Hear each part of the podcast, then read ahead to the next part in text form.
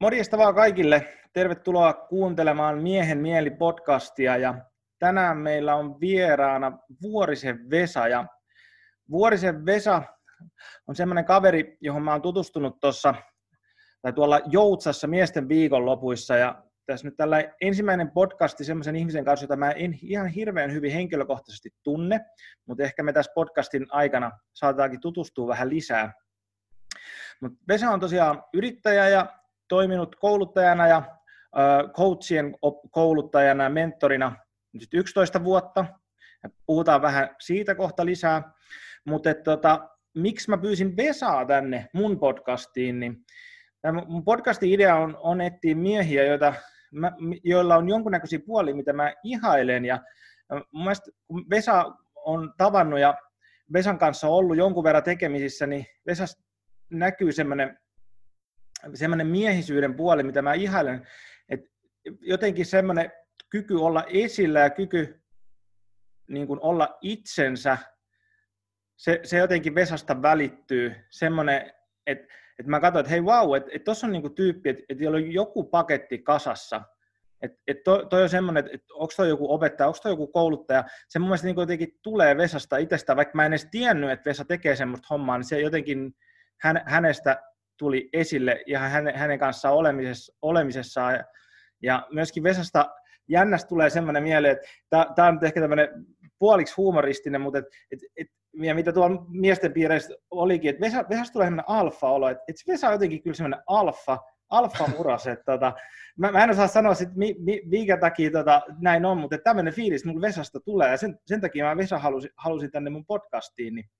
Mutta hei Vesa, mi, mikä sä oot miehies? Mikäs mä oon mieheni? No, mä oon kolmen pojan isä. Mä oon 45 vuotta vanha ja 11 vuotta ollut yrittäjänä ja niin kuin tuossa kerroitkin, niin coaching on siinä niin kuin oman, oman tekemisen ytimessä.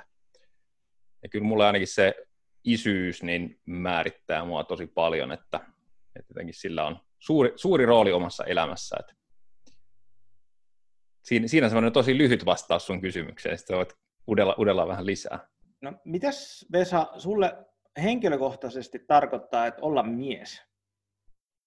No wow. Ihanaa päästä tuota jututettavaksi diipeistä aiheista. No sä puhuit tuossa niinku alfasta ja, ja tota, kyllä mä jossain vaiheessa elämääni niin perehdyin tämmöiseen niin deitti, deittiopuksi, että niin, kuinka isket naisia ja siellä puhutaan sit silmät ja suut täyteen niin alfa-uroksista ja se on ehkä vähän sellaista niin kuin kliseistä miesmeininkiä, machoilua monelta osin, mikä ei mulle kauhean hyvin kolahda. Ja, ja nyt minä olen törmännyt semmoisiin niin ihan mielenkiintoisiin tutkimuksiin niin kuin eläimistä. Se on mun mielestä jollain apinoilla niin kuin tutkittu, että mikä itse asiassa niin kuin tekee alfa-uroksen. Niin siellä oli ihan mielenkiintoisia niin kuin tuloksia siitä, että itse asiassa on niin kuin kyky huolehtia toisista ja luoda niin kuin jotenkin ryhmähenkeä.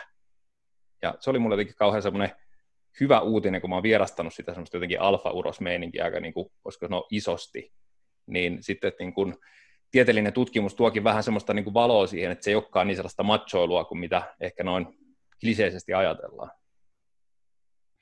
Niin mä oon ehkä enemmän se semmoinen jotenkin, miten sanoisi, pehmeä alfa-uros.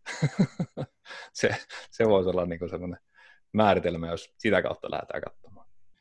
Mutta eikö, siihen nyt sillä mä itse asiassa törmännyt tuohon sama, sama, samaan jutte, tekstiin tai tutkimukseen, ja, mutta siinä, siinä kummis, kumminkin niin kuin oli siitä, että niin kuin tämä ryhmän johtaja, että tässä nyt sitten apina, apina laumoissa on alfa, niin että et silloin, silloin siinä, missä sillä on myös tämmöinen niin kyky aggression, kyky johtamiseen ja voimaan, niin se ei ollut niin pelkästään sitä vaan että se oli just nimenomaan yhdistettynä siihen, että se otti huomioon niin kuin heikompia naaraita ja teki yhteistyötä. yhteistyötä että nämä kaksi niin kuin tuli samaan aikaan, voima ja sitten tämmöinen niin kuin yhteistyökyky. Joo, no toi on hyvä, hyvä täydennys siihen, että se, kyllä se niin kuin parhaimmillaan, jos mä ajattelen miehisyyttä, niin siinä on se niin kuin miehinen voima, ja sitten on se jotenkin semmoinen, puhutaanko nyt sitten feminiinisistä laaduista, niin kuin hyvässä muodossa, niin se on niin kuin mukana siinä. Okay. Miten tota, kun sä, sulla on tämä työ, että sä tota, opetat tai koulutat coacheja, niin mit, mitä se oikein tarkoittaa? tai niin kuin, mä kyllä siis tiedän, mutta että, tuota, hmm. suurin piirtein mitä se tarkoittaa, mutta voiko se kertoa, kertoa, jos joku ei ole esimerkiksi tiedä, että jos joku on coach, niin mitä se tarkoittaa, että se on vieraskielinen sana? Ja... Joo, se on tosi hyvä kysymys ja, ja tota, mä ehkä aloitan tarinan siitä, että mä itse kävin ekan coach-koulutuksen 2002-2003 ja, ja silloin tämmöinen niin coaching oli aika vähän tunnettu niin kuin kehittämisen ja kasvun muoto. Ja, ja niin kuin nykypäivänä sitä tunnetaan paljon enemmän, mutta siinä on edelleen niin kuin haasteena se, että kun coaching on sanana semmoinen hyvin niin kuin yleinen, joka, koska no, että voi jollekin merkitä melkein mitä tahansa valmentamista tai sparraamista.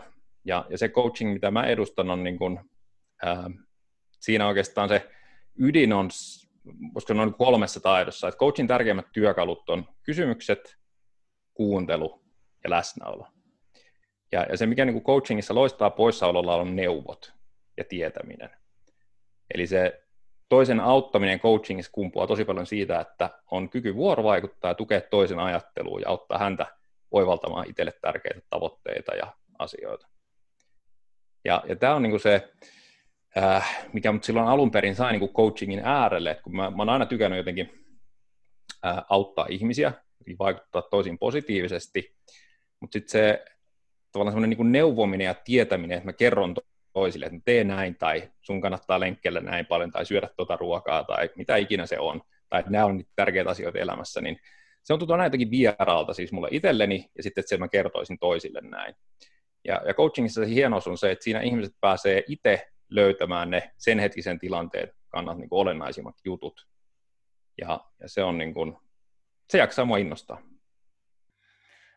Kelle sitten sitä coachingia tehdään? Tehdäänkö sitä niin yksilöille, tehdäänkö sitä ryhmille?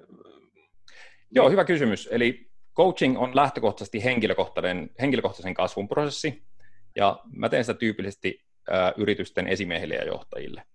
Ja sitten on tehnyt myös jonkun verran yrittäjille, jotka sitten maksaa viulut itse siitä coaching-prosessista. Ja sitten jos niin kuin ajatellaan, että puhutaan life coachingista ja business coachingista, niin se olennainen ero on se, että life coachingissa ei ole erillistä maksavaa tahoa, vaan asiakas maksaa suoraan itse sen coachingin, ja sitten business coachingissa on firma, joka maksaa sen esimiehen tai johtajan coaching-prosessin.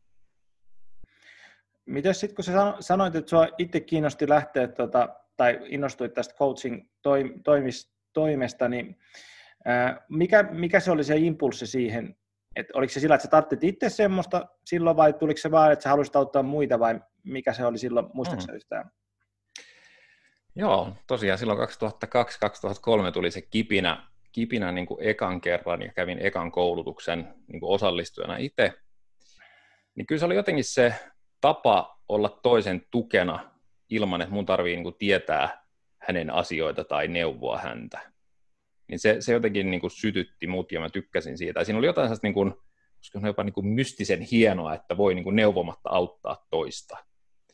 Ja, ja tota, silloin mä perustin toimin ja mä aloin tekemään niin kuin coachingia hyvin pienimuotoisesti oman, oman niin kuin työn ohella. Ja sitten 2008, niin silloin sitten hyppäsin yrittäjäksi ja siitä lähtien olen tehnyt sitten päätoimisti coachingia ja coachien kouluttamista ja nyt viime aikoina myös ko- sitten mentorointia.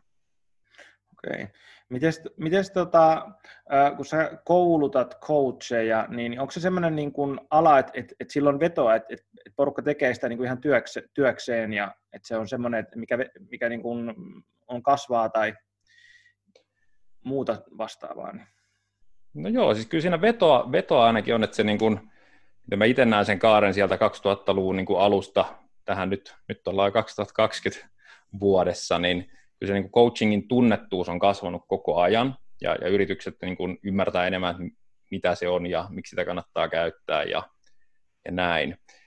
Se, että niin kuin, onko kaikki, jotka osallistuu coaching-koulutukseen, niin tuleeko heistä coacheja, no ei tule, vaan että siellä on paljon niin kuin HR-ammattilaisia, ketterän kehittämisen ammattilaisia ja, ja niin kuin ihmisiä hyvinkin erilaisista rooleista, jotka haluaa, niin kuin, koska ne on niitä coaching-taitoja, ja, ja monet esimerkiksi HR-ammattilaiset on sanonut, että ei tee coaching-prosesseja tai niin puhdasta coachingia omassa työssään, mutta käyttää niitä taitoja ja työkaluja päivittäin vuorovaikutuksessa ja, ja niin kuin erilaisissa tilanteissa.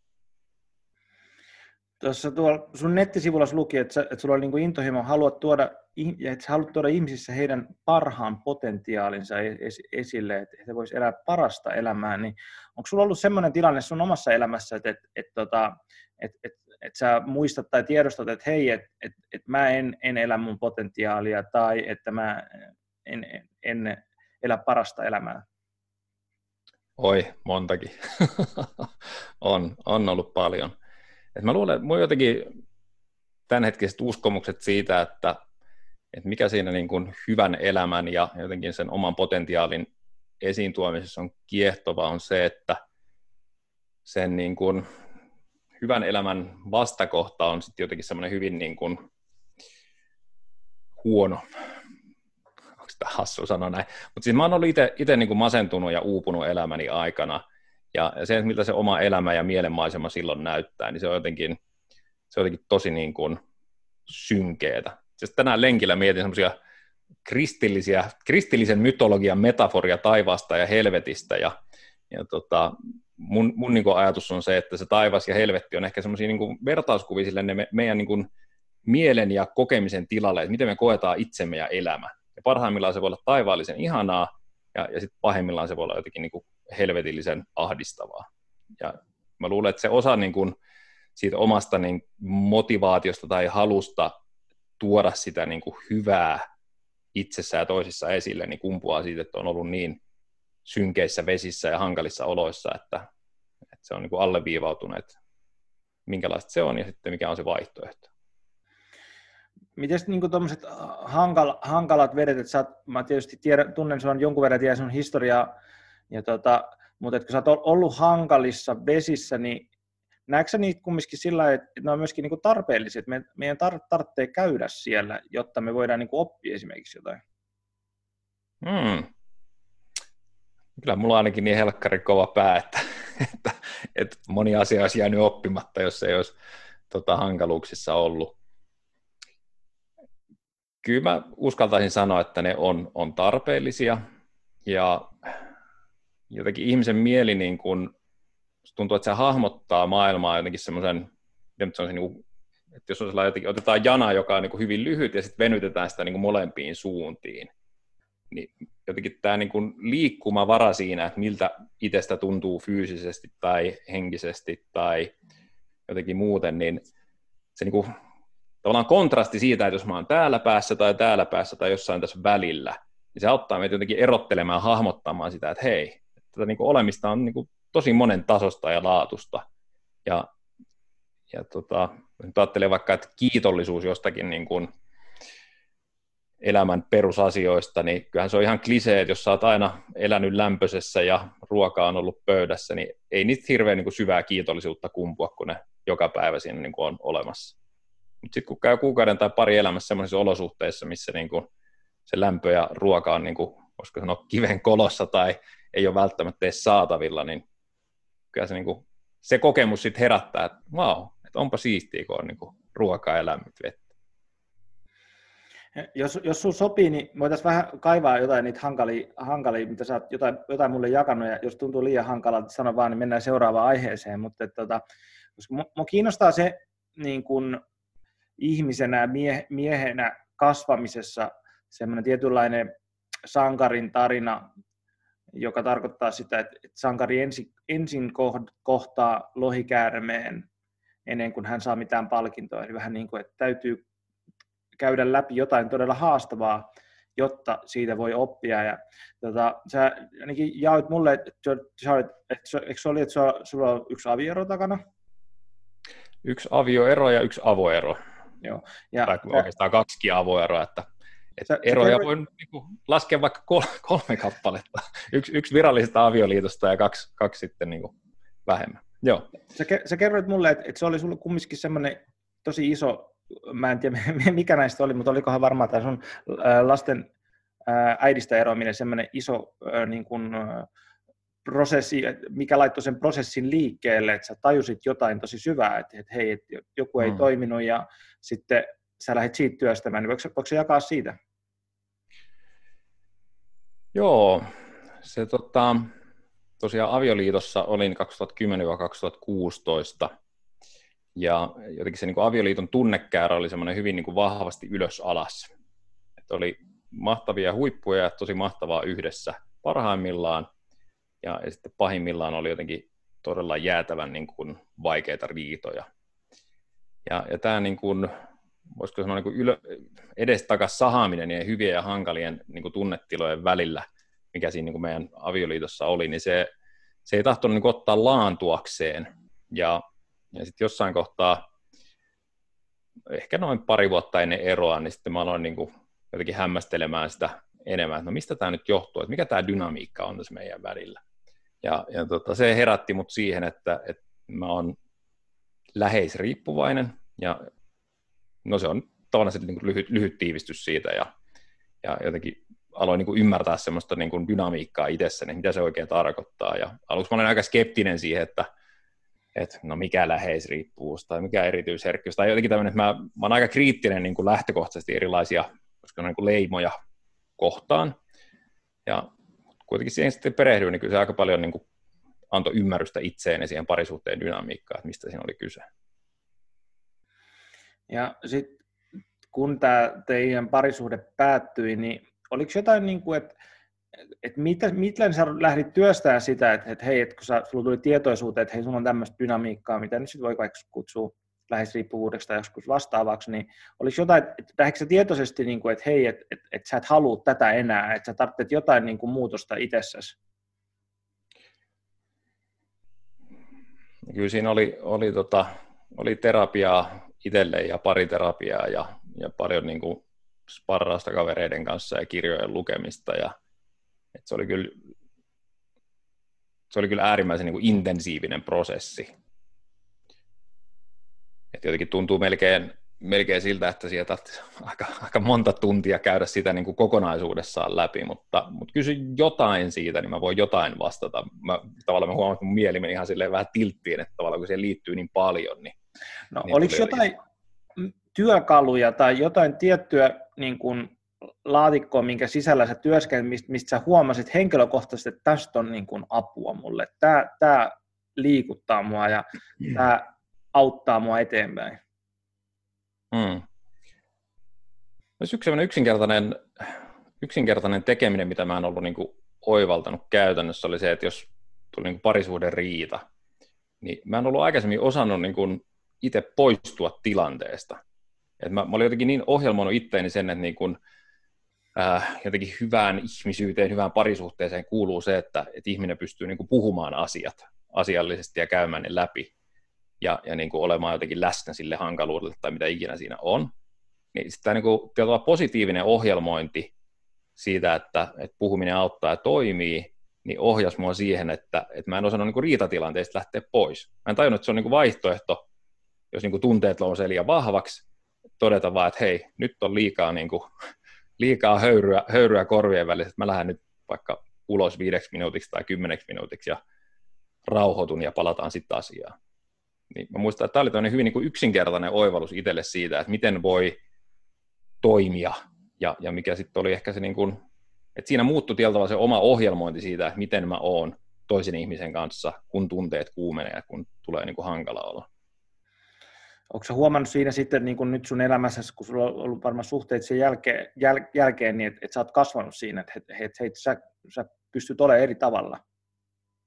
No ihan varmasti, ja kyllä se niin kuin, mä itse uskon jotenkin elämän niin kuin, semmoisena jatkuvana treeninä, että et oikeastaan niin kuin, tunnetaidot, vuorovaikutustaidot, fyysiset taidot, kyvyt, niin ne on kaikki semmoisia, mitä voi niin kuin, treenillä, harjoituksella tehdä paremmiksi ja, ja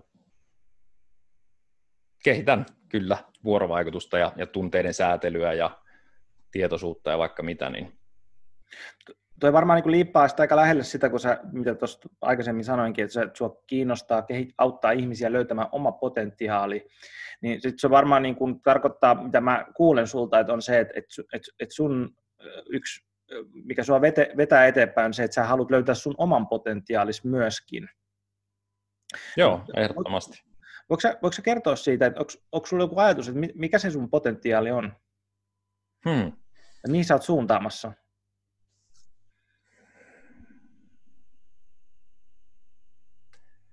mulle se on ehkä semmoinen äh, jotenkin,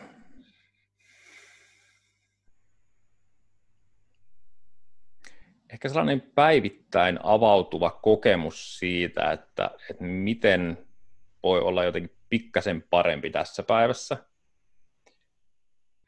Ja jos nyt ajattelee vaikka tässä muutaman vuoden työskennellyt hyvin aktiivisesti niin kuin uupumuksesta toipumisen kanssa, niin semmoinen, missä mä pyrin olla jotenkin parempi joka päivä, on se oma niin kuin energiataso.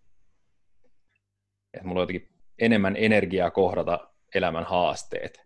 Ja, ja mä pyrin niin kuin tekemään lepoa ja treeniä sopivassa niin kuin suhteessa ja sopivassa määrin sillä lailla, että mun niin kuin energiatasot olisi, olisi niin kuin, voisiko sanoa, niin kuin palautuisi normaalimmaksi tai normaaleiksi verrattuna semmoiseen niin kuin uupuneeseen tilaan. Mm. Niin jotenkin se potentiaali, tai nyt on vähän niin kuin ehkä, se on aika vaikea kysymys, tai hyvä kysymys, niin ää, mun ajatus on se, että mitä niin kuin, enemmän meillä on energiaa käytettävissä, niin se on ainakin niin kuin, sitä enemmän meillä on mahdollisuuksia tehdä juttuja, oppia itsestämme ja tuoda enemmän sitä potentiaalia esille. Et, et, kyllä mun ajatus tällä hetkellä niin kuin suuntautuu ehkä semmoisiin vaikka niin kokeiluihin, että kokeilemalla tavallaan oppii itsestä ja elämästä. Esimerkiksi vaikka nyt tämmöinen, että tehdään, tehdään niin nettiin haastattelua tai muuta, niin tämä on ollut pitkään mulle jotenkin semmoinen ihan jotenkin miten nyt sanoisin, mä tosi yhdelle kaverille sanoin, että mulla on niin someen semmoinen jotenkin viharakkaussuhde, että et, et niin se herättää jotenkin tosi helposti musta semmoista jotenkin paheksuntaa, tai että no siellä nyt taas tyrkyt tyrkyttää itseänsä jostain typerästä syystä, niin mulla on tarvinnut jotenkin päästä sen yli, että siihen potentiaaliin mulla liittyy tämmöisten niin rajoittavien uskomusten tunnistaminen ja sitten niiden muokkaaminen. Ja tässä nyt on yksi rajoittava uskomus, että, että somettaminen on jotenkin valtavan niin kuin itsekästä toimintaa, ja siellä ne tyrkyt vain sitä tekee, että niin, niin tämän on muuttanut kyllä aika, aika niin kuin erilaiseen asentoon, ja, ja esimerkiksi tänäkin aamuna katselin semmoista ultra, ultra-atleettia kuin Rich Roll, jolla on aivan maagisen hyvä podcasti, niin tota, täytyy sanoa, että kyllä se, se on niin kuin ihan järkyttävä hienoa, kun joku viitsii tehdä hyviä juttuja ja jakaa niitä toisille. Mä voisin tuohon potentiaali palata vielä, mutta tämä tämmöinen väli, väli tota, polku tuohon tota, someen, niin huomaa, koska mulla on ihan sama itselläkin ollut niin kuin monet vuodet, mulla on ehkä enemmän ollut vain semmoinen viha-viha-suhde some, someen, että tota, en ole siihen julkaissut yhtään mitään, ja tota, nyt kun mä aloitin tämän podcastin julkaisun, tai itse asiassa nyt kun mennään 26. päivä, niin ensi viikolla tulee ensimmäinen jakso, tämä jakso tulee toukokuussa kumminkin ulos, mutta tota, se, sen kanssa, että just tämä kun tyrkyt tyrkyttää, niin mä, mä mietin sitä tosi pitkään, että mikä siinä on, että mikä mulla tökkii, mutta sitten mä, mä keksin sen, kun itse asiassa oli silloin, kun mä, mulla on tämmöinen yritysmentori, joka niin kuin melkein on niin kuin coachi, mutta että, tota, sain tuolla Suomen yrittäjien kautta semmoisen, ja me keskusteltiin tästä aiheesta, että, että, että, että mikä mun ongelma siinä on sen somen jakamisen kanssa, niin ehkä siinä on just se, että, että, että mä arvostan ihmisiä, jotka tuo jotain niin kuin, niin kuin oikeita kontenttia, jotain sisältöä, missä jotain arvokasta sisältöä esille, tai että et tuo jotain omaa niin kuin kompetenssia ja taitoa, että hei mä osaan tämmöistä, mä ymmärrän tämmöistä, että mä jaan sen, mikä on mielestäni todella hienoa, mitä mä käytän, just kuuntelen podcasteja ja sun muita, mutta sitten on samaan aikaa ihmiset, jotka niin kuin tuo esille itseään esille tuomisen takia, jotta saavuttaisi jotain. Ja se, niin kuin, se, se niin kuin tökkii niin kuin todella kovaa. Ja sitten kumminkin nämä molemmat, kun se ei ole mikään veteen, tai se ei ole mikään suora linja, että jos mä haluan olla, että jos mä haluan, että joku kuuntelee tätä mun podcastia esimerkiksi, mun täytyy tuoda se esille ja mun täytyy markkinoida sitä jollakin tavalla, että hei, mitä tämä on tämä mun podcasti. Ja sitten se menee sillä että mistä, mistä se löytyy. Et, en tiedä, kuulostaako tutulta eri, erittäin tutulta ja kiva, kun sanotat, sanotat sun kokemusta, koska yksi ehkä sellainen, mikä mua niin sykähdyttää ihmisenä ja, ja mihin mä uskon tosi paljon on se, että, että kun me jaetaan kokemuksia ja, ja me tunnistetaan, että hei, että tuolla toisella on ihan samanlainen kokemus kuin mulla. Sitten vitsi sitten tulee semmoinen helpotuksen olo, että no niin, huh, en ole yksin tämän, tämän niin ongelmani kanssa. Mm. Joo. Mutta hei, tota, palatakseni vielä tuohon potentiaaliin, niin tota, mm onko siinä semmoinen vaara, tai, tai mä huomaan ainakin itselleni semmoisen vaara, ja monella muullakin just tämmöisellä, kun jos ajatellaan tämmöistä omaa kehittymistä ja kehittämistä ja ää, asioiden eteenpäin viemistä, että se, se olisi myöskin osaksi semmoinen, että siinä on vaara siihen uupumiseen, että kun kaikkien tar- asioiden tarvii koko ajan kehittyä tai olla parempia yritystoimintaa, enemmän rahaa, enemmän sitä ja tätä, vaikkei se olisi edes sitä rahaa, mutta sitä niin kuin henkilökohtaista koko ajan täytyy olla joku paremmin, niin näetkö siinä semmoisen niin kuin ansan siihen, että, että mikä voi johtaa myöskin siihen uupumiseen? No ehdottomasti se on yksi, yksi niin kuin, koska on riskitekijä tai vaikuttava vektori, vaikuttava voimavektori. Joo, on varmasti. Miten kun sä, sä avasit tuota uupumushommaa, ja mun ei ole tarkoitus ehkä tässä tänään siihen supersyvästi tota, sukeltaa, ja jos teitä kiinnostaa sukeltaa siihen syve, syvemmin, niin Pesahan teki Teemu Syrjälän kanssa tästä aiheesta podcastin, että käykää tsekkaamassa, ja mä laitan sen linkin tähän näin sitten mukaan. Mutta jos sä voisit vähän jakaa sitä, että, että sä, että, että sä kerrot, että sulla on ollut tämmöistä uupumusta, niin mitä se tarkoittaa? No uupumus aikaisemmin tunnettiin nimellä burnout, ja, ja tota, mä oon ymmärtänyt, että nykyään, nykyään siitä ei puhuta nimellä burnout, vaan että se on uupumus. Että jos se nyt oikein niin kuin lyhyesti summaa, niin se on niin semmoinen kokemus siitä, että, että jossain kohtaa tulee niin semmoinen totaalinen seinä vastaan sen suhteen, että ei jaksa oikein mitään. Ja, ja se jaksaminen niin kuin, se, se mulla ainakin oli sekä niin kuin jotenkin mentaalinen että fyysinen jaksaminen meni, meni niin kuin ihan tilttiin. Mutta siinä on jotenkin tosi haastavaa se, että kun se on tila, joka kehittyy niin kuin meidän kehomielisysteemiin niin kuin vuosien saatossa. että se ei tule vaan silleen niin kuin yhtäkkiä, että kun viikon, viikon niin kuin tei liikaa duunia ja nukui vähän huonosti, niin siitä ei tule uupumusta, vaan, vaan se on niin kuin tila, jota niin kuin, no jonkun verran sitä ymmärretään, mutta mä luulen, että siinä on myös aika paljon sellaista, mitä ei ymmärretä siitä, niin se on ehkä myös jollain tapaa vähän haastavasti kuvailtavissa. Mutta yksinkertaisesti silleen, että se on niin kuin jaksamisen loppuminen. Sä olit kirjoittanut tuonne sun Facebook-sivuille, mä kävin katsoa niitä ennen podcastiin, niin siitä sun niin kuin, aikajana, että sä oot tota, kärsinyt tai joutunut kokemaan tämmöistä uupumusta, ja sitten sit siinä oli 2020, että uupumi, uupumuksesta toipuminen, niin mitä sä, miksi sä olet kirjoittanut semmoisen siihen, mitä, mitä se tarkoittaa? Joo, no se tarkoittaa sitä, että, että mä ajattelen, no siis mulla on ollut, ollut niin kuin masennusta ja, ja jossain kohtaa se on ollut vakavaa elämän varrella, ja tämmöisen niin kuin, koska ne on vaikeissa mielenterveyden, koska ne häiriöitä ehkä, ennemminkin kuin sairauksia. Mä en kauheasti tykkää sairausnimestä, niin, niin kuin vakavissa mielenterveyden häiriöissä, niin siinä yksi olennainen osa on se, että hyväksyy sen, että tämä ei ole niin kuin helposti korjattavissa.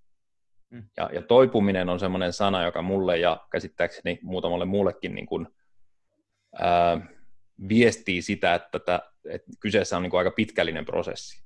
Että se ei tapahdu niin kuin kuukauden tai kahden jollain kuurilla sitä tai tätä, tai lepäämällä pari kuukautta, vaan että se on, se on paljon pidempi prosessi ja se niin kuin toipumisen prosessi, niin siinä tarvii pitää mielessä, koska sanoa yhtä aikaa niin kuin se potentiaali, että mihin mä voin parhaimmillani mennä ja mikä niin kuin menee hyvin ja vie mua eteenpäin, ja sitten ne semmoiset niin kuin, jotenkin sen niin kuin häiriötilan aiheuttamat niin kuin haasteet, jotka painaa repussa ja systeemissä, ja, ja hyväksyä niin kuin se, että et jos mä käyn lenkillä, niin se voikin tarkoittaa sitä, että mä nukun helkkari huonosti seuraavana yönä, kun jos mun keho onkin, niin kuin, koska ne on ylirasittuneessa tilassa, ja, ja siihen se saattaa mennä jotenkin tosi herkästi silloin, kun on, koska ne on systeemi sekaisin uupumuksen myötä.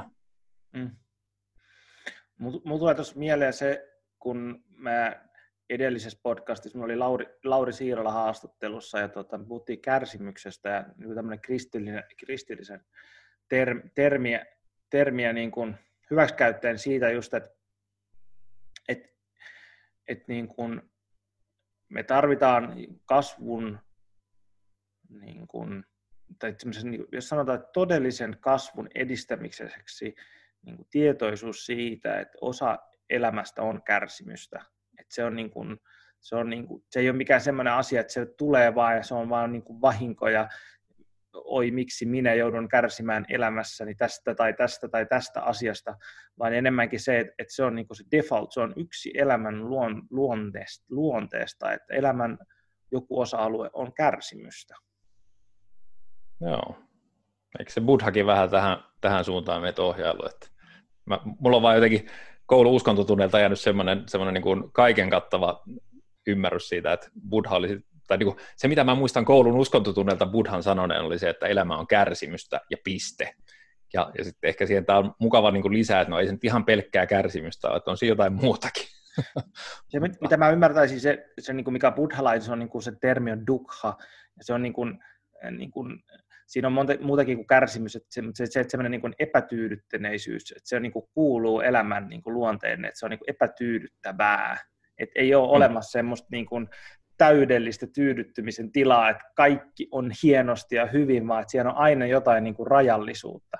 Ja mä itse tykkään tosi paljon siitä ajatuksesta, tai semmoisen, ja varsinkin, sit, vaikka nyt en mä sano, että mä tykkään kärsimyksestä, se ei, ei tarkoita sitä, vaan että että mun tuntuu, että se on niin kuin tosi tärkeä osa, osa niin kuin myöskin semmoista, että jos ajattelee niin kuin kasvaa, aikuiseksi kasvaa ihmisenä, on se, että niin kuin ottaa vastaan, että hei, täällä on tämän verran kärsimystä, sulla sulla on sun kärsimystä, sulla on tämmöisiä haasteita, uupumus, mulla on erilaisia kärsimyksiä ollut elämäni aikana enemmän ja vähemmän ja edelleenkin on, mutta se, että jotenkin on rauha sen kanssa, että et, niitä ei tarvitse myöskään niin kuin poistaa. Että se ei ole niin kuin se mun juttu on se, että mun täytyisi poistaa näitä mun haasteita, vaan enemmänkin, että hei, nämä on niin kuin osa, osa tätä mun, mun niin kuin pakettia.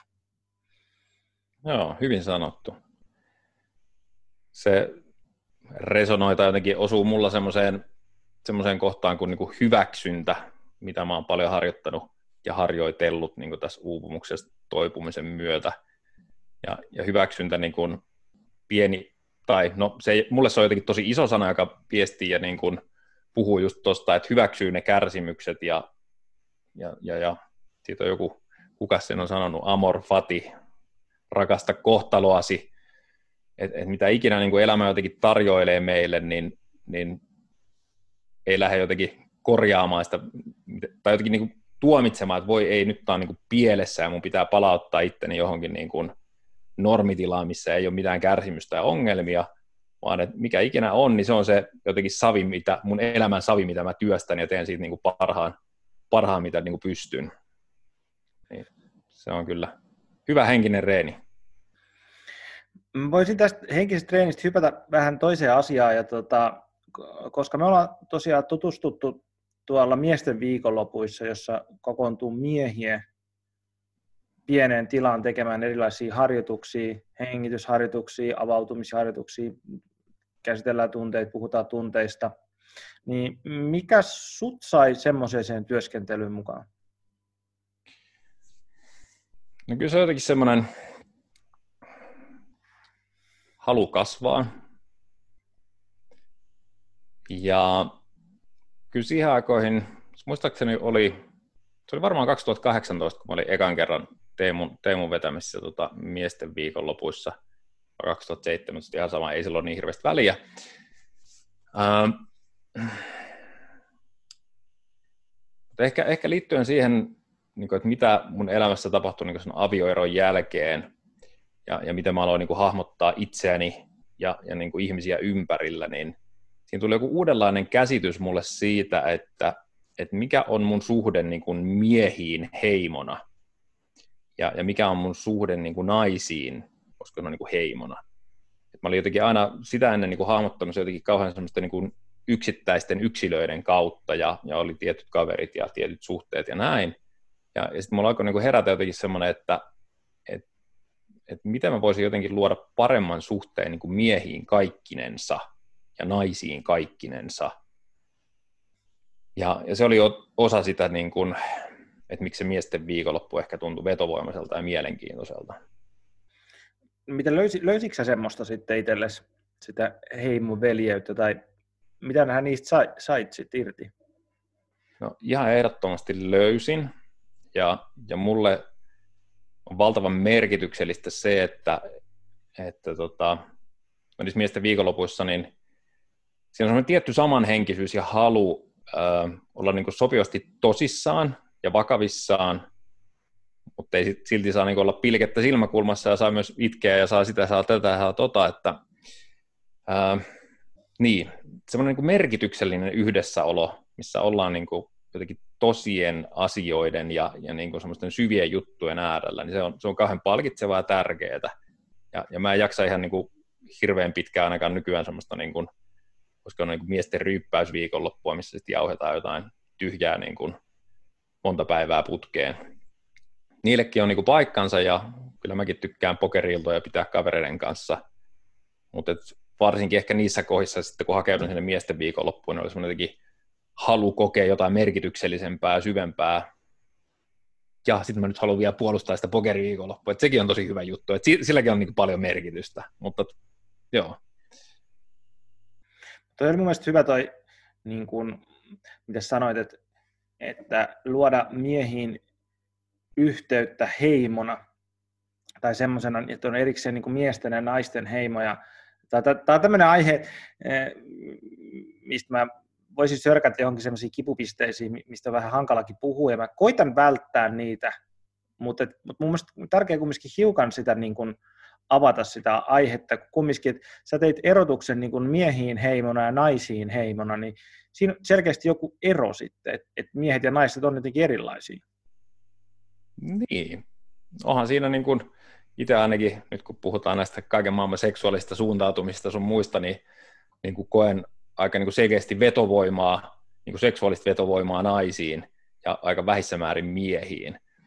Ni, niin se, se, on ehkä se niin kuin mun mielessä jotenkin se niin kuin erottava tekijä.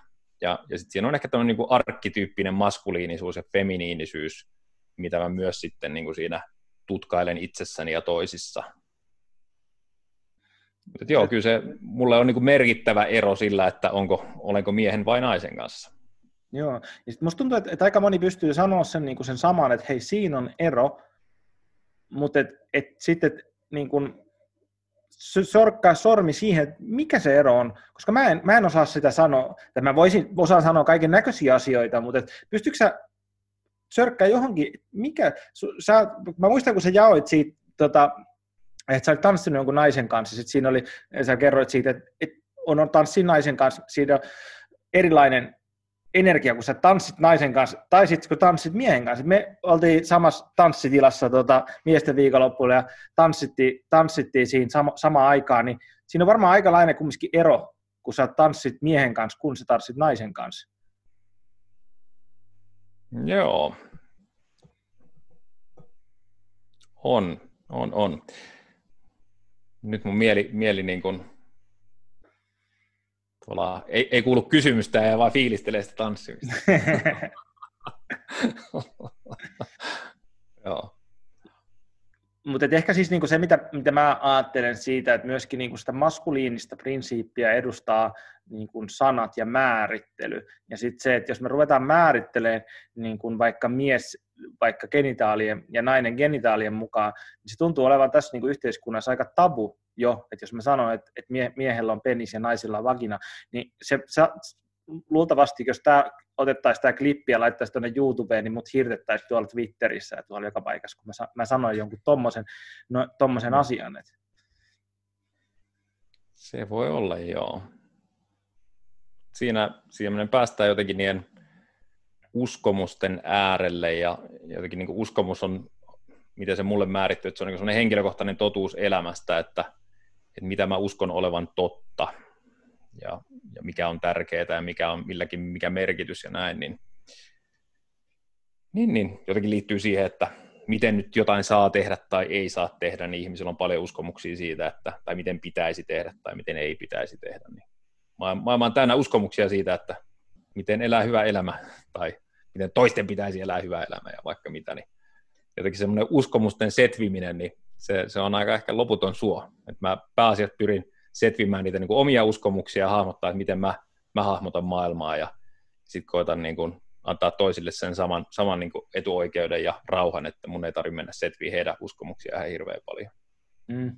Joo, siis sama itselläkin, mun sinänsä lähtökohtaisesti ei kiinnosta, mitä muut ihmiset, ihmiset niin ajattelee tästä asia, asiasta, että ellei se niin kuin tuu sitten mun naamalle jossain niin kuin käytännön tilanteessa mun elämässäni, mutta et, et, et, et mä, mä kyllä vaan tunnistan sen, että mä, mulla on kaipuu miesten kanssa olemiseen niin kuin heimona, että siinä on joku essence, joku laatu siinä, että mä oon siellä pelkästään niin kuin fyysisesti miesten kehoissa olevien miesten kanssa – että siitä puuttuu, ainakin se, että mitä sieltä puuttuu, että siellä ei ole niin kuin, semmoista niin kuin seksuaalista jännitettä siitä, että siellä olisi joku nainen, että vaikka mäkin olen niin kuin parisuhteessa elävä mies, mutta et, et mä olen myöskin biologisesti mies, joka on, on myös viehättynyt niin kuin naissukupuolesta, aika vähän, aika vähän miessukupuolesta kyllä, et, mutta et, et, niin se, että jos on naisia samassa tilassa jossain tuommoisessa, niin si, siinä on semmoinen tietty jänniteero, kun verrattuna siihen, että siellä on pelkästään miehiä.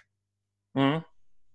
Joo, ja mä luulen, että se on, on aika syvällä meidän biologiassa jotenkin semmoinen, että kun sä puhuit niistä alussa vähän niistä alfoista ja, ja niin kuin, musta on hyvä tunnistaa, että ihminen on niin kuin pohjimmiltaan eläin ja laumaeläin ja, ja siinä ryhmässä sitten, jos siellä on mielestäni naaraita, niin kyllä se joku niin kuin meissä virittyy siihen, että no kuka saa ton ja kuka saa tämän naaraan tavalla tai toisella, niin, niin joo, varmasti vaikuttaa siihen tilanteeseen. Joo. Ja sit ainakin mitä mä ymmärrän siitä asiasta on se myöskin, että, että sit miehelle tulee se, se kilpailuasetelma niin kun tosi helposti siinä. Totta kai miehi, mä näen, että, että mies, siihen, kun miehet on yhdessä, siinä on aina enemmän ja vähemmän se kilpailuasetelma olemassa, että se on semmoinen niin jatkuva, myöskin semmoinen niin tervehenkinen kilvoittelu siinä, siitä niin sanotusti alfan paikasta, mutta myöskin samaan aikaan miehillä on se kyky yhteistyöhön. Että ne, vaikka ne on tietyllä tavalla niin kuin vastakkaiset, mutta ne on silti niin kuin samaan aikaan. Mutta että sitten, että jos laitetaan niin kuin naisia sinne ryhmään, niin se tuo sitten niin kuin se dynamiikka muuttuu tosi paljon sitten siinä kohtaa. Joo. Miten sitten, tota, kun puhuttiin, puhuttiin sit alfasta vielä, niin se mitä mä ymmärrän, ymmärrän, ymmärrän tästä aiheesta ja tästä, että, että, että ihmisyhteisössä samantyyppistä niin kuin dynamiikkaa kuin sitten niillä apinoilla. Ja ollut, me ollaan edetty varsinkin metsästä ja kerä, keräilijöinä satoja tuhansia vuosia ainakin, ja meillä on ollut tietyllä tavalla niin kuin ryhmän johtaja, että joku osaa jonkun asian paremmin kuin toinen, niin musta jotenkin tuntuu että et nykyyhteiskunnassa ja niin kuin keskustelussa on tosi vaikeaa olla sen kanssa, että joku on parempi kuin toinen jossain asiassa. Vaikka se on niin, kuin niin ilmiselvää, että, toiset ihmiset on parempia kuin toiset jossain asioissa. Mikä tämä herättää sun, sulla, sulle? Joo. Kyllä ainakin tunnistan itsessäni semmoisen kilpailuvietin ja ja niin kuin halun olla hyvä, ellei ehkä jopa paras. Et siinä on jotain hassulla tavalla niin kuin ihmisen sisäänrakennettua, että, että pyrkii siihen kilvotteluun. Ja ehkä mun mieli palasi nyt niin tuosta kilvottelusta ja parempana olemisesta niin siihen paradoksiin, mitä sä tuossa aikaisemmin vähän maalailit, että siinä on niin kuin, että meissä ihmisissä ja ehkä erityisesti miehissä niin on yhtä aikaa totta niin kuin se kyky yhteistyöhön ja sitten kyky siihen niin kuin kilvotteluun ja että miten pystyy niin kuin tasapainoisesti molempia, niin kuin, koska on taipumuksia itsessään hyödyntämään ja tuomaan esiin, että, se, että kumpikaan ei mene jotenkin yli. Mm. Että se semmoinen paradoksaalisten niin kuin ominaisuuksien on niin kuin kannattelu tai hyödyntäminen ja managerointi omassa elossa ja olossa, niin se, se on semmoinen teema, mitä on paljon miettinyt ja Brené Brown aika ansiokkaasti on en muista nyt missä hänen kirjoistaan, kun sen verran monta niitä läräilyjä kuunnellut, niin puhuisi tämmöistä niin paradoksien hahmottamisesta ja hyväksymisestä. Ja se kolahti ainakin mulle tosi syvälle. Ja tämä nyt oli yksi niin kuin paradoksi, että ei ole niin kuin oikein tehdä vaan yhteistyötä, eikä oikein vaan kilpailla, vaan että jotenkin se hyvä elämä koostuu niistä molemmista niin kuin keitoksen aineksista, jotka sitten hämmennetään siihen soppaan sopivissa kohdissa. Niin ja sit jos, jos nyt sitä ajattelee, että joku on toista parempi, niin mä, mä en niin tarkoita sitä semmoisen niin niin negatiivisen asennon, myöskin niin kuin ihan vaan niin kuin kompetenssina, että toinen on taitavampi jossain asiassa. Et, et jos nyt ajattelee, että joku on mua vanhempi, jossa vanhempi ja vaikka tehdään samaa ammattia, ja toinen on tehnyt sitä mua 20 vuotta enemmän ja käynyt 20 vuotta enemmän koulutuksia siinä, niin se nyt on hyvin todennäköistä, että hän hallitsee sitä asiaa paremmin kuin mä, mä voin olla siinä tilassa, että hei, että toi osaa ton paremmin kuin mä, ja mä voin sit myöskin se, että, että mä voin oppia tuolta jotain. Että me tarvitaan niitä, niitä, ketkä on niin sanotusti parempia tai kyvykkäämpiä, jotta meillä olisi joku niin kuin suunta, mihin kasvaa, että joku kävelee edellä, joku näyttää mallia, ja sitten se myöskin voi niin kuin inspiroida siinä, että ei sen, sen takia, että, että toi on niin kuin vaan negatiivisesti, toi on vaan parempi ja mä oon aina vaan huonompi, vaan että siinä on se, että mm. hei, että mä voin kasvaa tuohon suuntaan. Ja myöskin, no. että se, tota, se toivottavasti, jos se on se ihminen, ketä on niin sanotusti parempi tai mitä vaan, niin on myöskin sellaisessa tilassa, että se haluaa, että se toinen kasvaa, että se niin kuin jakaa sitä omaa taitoaan. Joo, tuossa on siinä niin kuin itsensä vertailemisessa toisiin, niin siinä on jotain tosi inhimillistä. Et just eilen tota, otettiin tuttava pariskunnan kanssa Zoom-aamukahvit, eli Zoomin ääressä virtuaalisesti hörvyttiin kahvia, syötiin aamupalaa ja juteltiin elämästä ja kaikesta siinä, niin yksi aihe, mikä tuli äh, niin tai nousi pintaan, on se, että kuinka herkästi me aletaan vertailemaan itseämme toisiin. Ja sitten jos ajattelee, että me ollaan niin sosiaalisia eläimiä, niin siinä on jotain tosi tavallaan niin mun mieleen loogista, että sosiaaliset eläimet koittaa niin hahmottaa paikkaansa laumassa ja, ja niin sitä omaa statustaan, että no pärjääkö mä ja kuuluuko mä ryhmään ja hyväksytäänkö mut ja mikä tässä nyt on niin kuin, mikä mun asema on niin kuin suhteessa laumaan. Ja, ja siihen kuuluu se sellainen tietty jotenkin vertailu, että, että missä me nyt on hyvä tai huono ja näin. Niin, niin sitä kautta mun on jotenkin helppo ymmärtää, että se on meihin ohjelmoitu aika syvälle. Miten sitten, tota, jos ajatellaan tota,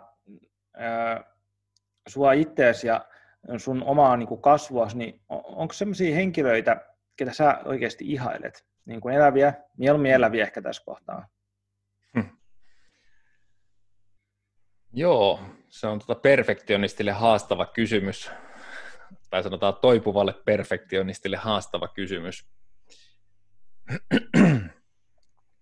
No, kyllä täytyy sanoa, että kun sä kysyt niin kun, ketä ihailen, niin Kyllä mun ekana tuli mieleen semmoinen kuin Sir John Whitmore, joka on tämmöinen niin coachingin, voisiko sanoa, esi nyt vähän pöhkösana, mutta, mutta että on, on tehnyt coachingia tunnetuksi ja oli Suomessa käymässä 2007 semmoisessa Coaching Finland-konferenssissa ja, ja sain tavata hänet niin kuin henkilökohtaisesti silloin, niin teki vaikutuksen. Et oli niin kuin, hänellä se tavallaan, että vaikka oli keynote-puhujana seminaarissa ja tavallaan niin kuin maailmalla tunnettu tekijä ja vaikka mitä, niin silti siellä tavallaan niin illalliskaalassa, kun hän jutteli ihmisten kanssa ja mä kävin juttelemaan hänen kanssa, niin jotenkin valtavan niin kuin lämmin ja aito kohtaaminen. Ilman mitään semmoista jotenkin miten egon boostausta tai tärkeilyä siitä, että hän on nyt joku niin kuin keynote-puhuja ja tärkeä heppuli, vaan, vaan hyvin niin kuin lämpimästi kohtas mut ja kaikki muutkin, ketä siellä oli niin täytyy sanoa, että hän niin teki sillä omalla ää, läsnäolollaan niin valtava vaikutuksia. Totta kai se keynotekin oli aivan huikea, mutta et, et vielä suuremman vaikutuksen teki se hänen kohtaaminen ihmisenä. Mitä sitten ne laadut, osaako se, se kertoa niistä laaduista, että et, et jos, jos se jotain, jos herätti susta jotain ihailua tai jotain, niin, niin onko jotain semmoista, että, että sä ajattelet, että hei, että mä voisin kasvaa tuohon suuntaan, että mikä se olisi, että mitä sun tarvitsisi saada lisää, että saisit enemmän hänen kaltainen? Tai mitä, mitä sun täytyisi niin kun, diilata itses kanssa tai lisätä jotain tai vähentää jotain? Tai... tai antaa näkyä enemmän. Tota, sanotaan, että se ehkä osa sitä kokemusta oli se, että mulle itselle niin tosi tärkeä arvo on aitous, tai arvoja on niin aitous, rehellisyys, sellainen tietty niin suoruus ja teeskentelemättömyys, niin jotenkin se, että kun joku ilmensi semmoista jotenkin tosi vahvasti, niin se, se teki minun vaikutuksen ja, Ja kyllä mä omassa työssäni pyrin niin tekemään sitä samaa. Et, et mulla on jotenkin vahva uskomus siihen, että, että luodaan luottamusta ihmisten välille, mikä on tosi keskeinen osa hyvää coaching-prosessia, että coachattava luottaa coachiin, niin se, että mä en yritä teeskennellä jotakin tai yritä olla olevinani jotakin, vaan mä oon aito ihminen, osaava ammattilainen, toki siinä samalla, mutta kyllä mulla aina se, niin kuin se tavallaan vähän edellä menee se, että mä oon aito ja todellinen ihminen, ja sitten tärkeänä mukana on se, että osaava ammattilainen. Että se ei niin kuin mene jotenkin silleen vinoon niin, että se jotenkin ammattilaisena päteminen olisi niin sellainen kauhean tärkeä juttu, ja sitten se ihmisyys ja aitous unohtuisi siinä. Niin, niin mieluummin silleen, että se ihmisyys ja aitous menee vähän edellä, ja sitten se niin ammattimainen osaaminen tulee siinä rinnalla mukana. Miten sitten, jos, jos hypätään vähän toiseen aiheeseen tai joka liippaa tätä aihetta, niin sä, sä aloitit tämän tota, koko podcastin, että sä sanoit, että sä oot kolmen pojan isä. Mm, se kyllä. Määrit, määrittää sua tosi paljon, niin voiko sä kertoa, kertoa vähän avata sitä, että miksi, miksi sä aloitit sillä? No joo, kyllä se tota, liittyy siihen, että miten mä oon hahmottanut itteni elämässä. Ja mä muista missä kohtaa mä luin, luin semmoista kirjaa kuin Designing Your Life, joka on loistava, loistava tota, parin yliopistoproffa, jotka on opettanut saman nimistä kurssia, ää, kirjoittama kirja, niin jotenkin sen kirjan myötä mä niin kuin oivalsin sen, että, että mulla on elämässä niin kuin on se palkkatyö, ja, ja sitten on jotenkin se työ siitä niin kuin perheen, ja tässä tapauksessa kun on eronnut, niin niin kuin lasten jotenkin hoitamisesta ja kasvattamisesta. Ja mä olin jotenkin ehkä alitajuisesti dissannut sitä niin kuin isänä olemista, että, että kun siitä ei, tiedätkö, työstä tavallaan niin sit saa palkkaa ja joku voi antaa tiedätkö, tunnustusta ja ihmiset näkee mahdollisesti, mitä sä teet, ja varsinkin jos sä laitat someen jotenkin näkyviin sen, että mitä sä teet, niin sitten voi tulla tykkäyksiä ja palautetta. Mutta se työ, mitä niin kuin minä ja kaikki muut vanhemmat tekee kotona, niin se on aika semmoista, koska no hyvinkin vaativaa duunia, mutta siitä ei hirveästi tule palautetta sitten varsinkaan niin ulkopuolelta, että no niin, että mahtavasti vedetty ja hyvää duunia teit. Niin sit se oli jotenkin pesiytynyt vähän niin kuin mun omaan, niin kuin voisiko sanoa, miten mä suhtauduin itseen tai missä määrin mä arvostin sitä isänä olemista. Ja, ja mä niin kuin huomasin sen Designing Your Life-kirjan myötä, kun mä kävin niin kuin läpi elämääni ja sen osa-alueita ja mikä siellä on tärkeää ja, ja näin, niin hahmotin, että itse asiassa tämä on ihan niin kuin supertärkeä juttu. Ja sitten mä haluan niin kuin arvostaa itseäni myös enemmän siitä. Ja, ja niin kuin, niin, si, si, siihen se tiivistyy. Ja myös niin kuin pitää mielessä sen, että se niin kuin isyys ja lasten kasvattaminen, se vaatii ihan niin kuin naurettava paljon resursseja. Se on ihan järkyttävää, että se on niin kuin, miksei kukaan kertonut. no joo, mutta... Toi, palataan tuohon isyyteen vielä. Sä mainitsit tuossa mun mielestä hyvä, mikä vähän liippasi, mitä me keskusteltiin just siitä, että, että siitä ei saa, niin kuin, isyydestä ei saa tunnustusta niin kuin tuolla niin helposti. Ja sitten tota, mä niin kuin mietin, mietin just sitä, voisiko siinä sitten olla, koska itselläkin tämmöistä niin perfektionismitaipumusta on, että, että, että ei viitikään niin kuin jakaa omista tekemisistään niin kuin muille, koska siinä tulee sitten se mahdollisuus myöskin, että, a, että saa tunnustusta parhaimmillaan, mutta sitten myöskin saa sitä kritiikkiä. Että, voisiko se olla, että meillä onkin vähän semmoinen somepelko, että ei se olekaan someviha, että se oli vain so, somepelko, mikä meitä vaivaa. No, hyvä pohdinta. Mä en osaa tässä kohtaa sanoa. Pitää tutkia aihetta. Toi Joo. oli vaan tämmöinen välihuomio. Mutta hei, isyydestä.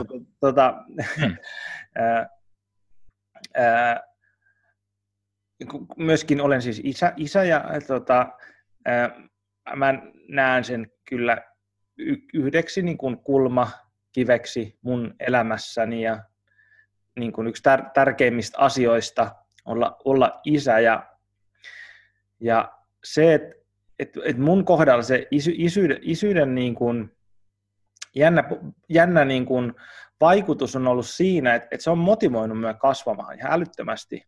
Että se, niin kuin se isyys itsessään on semmoinen, että, että se ei ole vaan niin kuin semmoinen, mitä mä niin kuin teen, että mulla nyt sattuu olemaan joku lapsi, ja pitää huolehtia siitä ja, ja niin päin pois, vaan se, että, et, et mulla, tuli, mulla tuli sellainen tajunta siinä kohtaa, kun mä kuulin, että mulla tuossa poika lapsi, että et, et jotenkin iski niin kuin päähän tosi kovaa se, että et hei, että et sun täytyy näyttää mallia jollekin, että miten olla mies ja miten täällä maailmassa ollaan, niin se, se iski muhun jotenkin niin kovaa ja syvälle, että, että mä tajusin, että se on niin kuin mun vastuulla. Niin, se, se on niin kuin se, että kun mä oon ottanut sen vastuun kannettavaksi, että hei, että, että minä olen isä, ja mä vali, haluan olla isä, haluan olla isä mun pojalleni, niin ja niin hyvin kuin mä pystyn vaan sitä tekemään, niin se on tuonut sitä ihan älyttömän syvää merkitystä, se, että mä oon ottanut sen isyyden viitan itselleni ja sen paikan siinä, että hei, että et, et mun mielestä tosi, tosi hemmetin hienoa olla isä ja niin kuin kat, elää mun poikani kanssa. Ja, et se on, se on niin kuin, hemmetin hyvä tyyppi myöskin toi mun poika. Mutta et se, et se isyyden vastuu on myöskin niin kuin tietyllä tavalla tuo sitä merkitystä elämään. Koetko sä kokenut tämän tyyppistä? Ihan ehdottomasti. Kyllä se,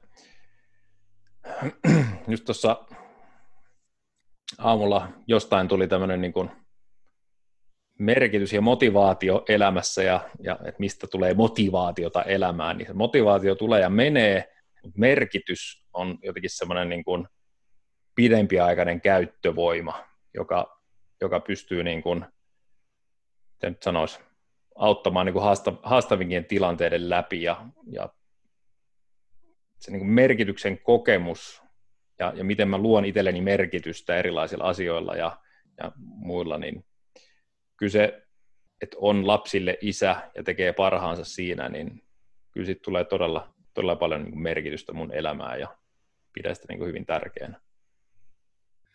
Miten, miten sitten, jos me tota, sukeltaan vähän haastavampaa topikkiä tästä isyydestä, niin ja jos haluat, niin voidaan siirtyä munkin asiaan, mutta että mua kiinnostaa, kiinnostaa se, että, että sä kumminkin jaoit siitä, että sä oot eronnut sun lasten äidin kanssa, niin kun se, se ei voi olla helppoa, niin kun, että lapset on kahdessa eri paikassa ja sä et ole sun lasten äidin kanssa, niin, niin miten sä, onko sä löytänyt siihen, onko, onko sekin semmoista jatkuvaa työtä sen kanssa tasapainottelu ja sen löytäminen, että, että, että miten sä oot siinä tilanteessa? No sanotaan, että siihen on varmaan nyt niin löytynyt semmoinen, semmoinen jotenkin tietty rauha ja hyväksyntä siihen, että kyllä se silloin niin eron äärellä jotenkin sen niin sanotun ydinperheen rikkominen ja, ja niin kuin, jos nyt joku haluaa niin kuin rumia sanoja käyttää, niin mua voi haukkua perheen rikkojaksi, koska mä olin se, joka, joka sen niin kuin päätöksen teki, mutta sanotaan, että nyt kun itse on sen päätöksen tehnyt, niin mä aika paljon myös lempeämpi ja myötätuntoisempi toisia kohtaan, joka on niin kuin, jotka ovat vastaavan päätöksen tehneet, että en ole niin hanakka tuomitsemaan toisia siitä. Niin kyllä siinä, siinä kohtaa, kun sitä jotenkin päätöstä kävin läpi, että, että miten mä nyt haluan niin elämäni muotoilla ja, ja haluanko erota vai mitä mä haluan tehdä, niin kyllä se oli, oli niin todella, todella niin kuin haastava ja iso päätös. Mutta nyt kun siitä alkaa olla päätöksestä kohta niin kuin lähemmäksi neljä vuotta, ei ihan vielä, niin, niin se on jotenkin elämä on niin kuin asettunut niihin uusiin uomiin ja se ei niin kuin enää ole jotenkin sellainen aktiivinen, aktiivinen aihe mun mielessä. Että se on enemmänkin silleen, että sitten kun lapset on mun kanssa, niin se on aika vahvasti on heidän kanssaan ja arki on aika erinäköistä kuin sitten, kun on tämmöinen viikonloppu, niin kuin nyt on, että lapset on äidillään ja mä oon sitten täällä itekseni.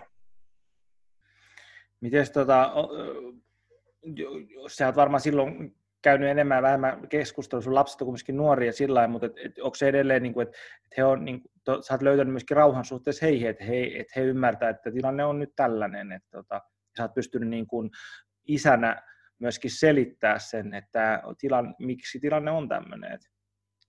No sanotaan, että, että Tarmo ja Paavo on nyt kuusi ja kahdeksan vuotta tällä hetkellä ja tosiaan silloin, silloin niin kuin eron, eron aikaan niin olivat hyvinkin pieniä, niin en ole ihan valtavasti ruvennut niin kuin selittelemään sitä asiaa tai jotenkin selittämään sitä heille. Et ehkä jos se johonkin tiivistyy, niin tavallaan lapsille kun aiheesta puhuu, niin sanon, että, että riideltiin niin paljon äidin kanssa ja sitten tein päätöksen, että ei, ei halua niin kuin elää yhdessä. Niin aika jotenkin yksinkertaisilla tavallaan kuvailuilla. Eikä siitä hirveästi nyt, mä luulen, että ehkä joskus sitten, kun lapset on vanhempia, niin siitä tulee ehkä niin kuin puhuttua enemmän. Tämä on jotenkin mun, mun ajatus. Joo, mä, mä vaan just niin puhutti, sä puhuit siitä, että et, et, et, miksei kukaan kertonut, että et isyys on ja vanhemmuus on niin raskasta, niin mä, mä, ajattelin, että et mun vanhemmuus on raskasta, että mulla, et mulla on niinku puoliso, että se on hemmetin raskasta silti, että saati sitten, että kun on yksin, että et, et vaan niinku, kaikki respektit sulle, että sä oot siinä ja että sä pystyt niinku tekemään sitä ja sä vielä haluat ja valitset sen, niin se, se että mun mielestä se on niin kuin tosi todella kunnioitettavaa, että sä teet, mitä sä teet. Että, tota, että vaikka on vaikeaa, niin sä silti valitset tehdä sen. Että, se on, niin kuin, se on niin kuin, jos joku on niin kuin miehisyyttä ja niin kuin ihailtavaa, niin just se. Wow. Kiitos. Kiva kuulla. Miten tota, jos hypätään taas vähän, vähän toiseen aiheeseen, hyvin erilaiseen aiheeseen tuosta isyydestä. Ja äh, kun sä oot jakanut tuolla ihan meidän kesken ja netissä ja tuolla sivuilla, että se on kiinnostaa henkinen kasvu, niin mi- mitä mm. se tarkoittaa? Helkkari hyvä kysymys. tota,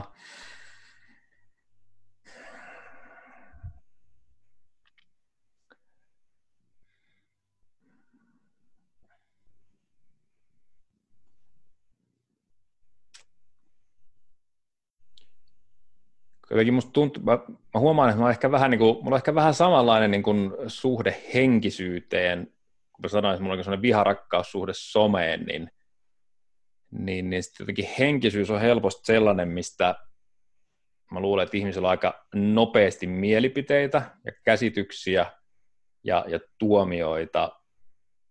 Ja sitten se, että siitä pystyisi puhumaan sillä että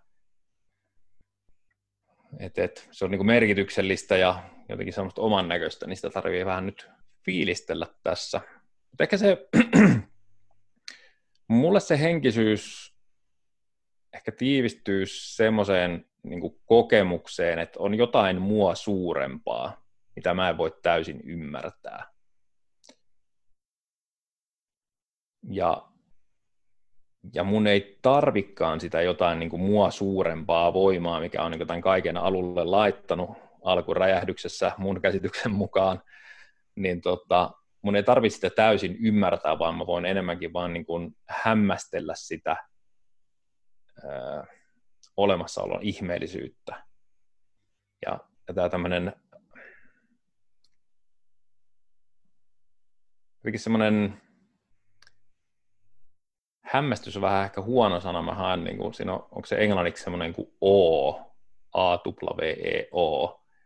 Et jotenkin, että löytää semmoisia niin kuin itseään syvästi koskettavia kokemuksia elämästä. Niin ehkä mä tiivistäisin, että se on, se on, se on mulle niin kuin henkisyyttä. Mitä sitten se tarkoittaa, kun sä, sä kirjoitit tuonne nettiin, että sinua kiinnostaa henkinen kasvu, niin mitä se sitten se kasvu siinä henkisyydessä on?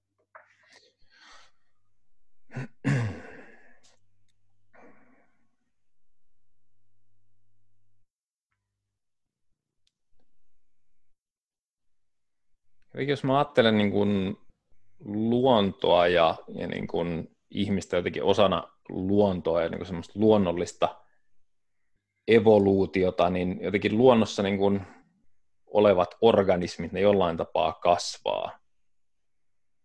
Ja, ja se on jotenkin aika semmoinen niin luonnollinen tapa olla elämässä. Ja, ja se, että mistä tulee niin kuin ihmisen elämään merkitys, niin mä koen, että merkitystä ainakin mulle tulee tosi paljon siitä, että mä jollain tapaa pystyn kohtaamaan niitä haasteita, mitä mun elämässä on, ja, ja sitten niin tietyllä valloittamaan tai jotenkin selviytymään niistä haasteista tai jotenkin hyväksymään, hyväksymään ne osaksi mun elämää tai mitä ikinä se niin kuin, niin haasteiden niin sanottu voittaminen tarkoittaa. Niin joo, se, se kasvu tuo niin kuin merkitystä ja, ja lisääntyvää ymmärrystä ja tietoisuutta elämässä. Mä tykkäsin tosta, tosi paljon tuosta, että, että, että kasvu on luonnollinen tapa olla, koska niin itse tässä nyt pitkään olleena kaiken näköisessä henkisessä kasvussa ja missä lieneekään ja kiinnostunut ihan niin kuin nuoresta pitäen.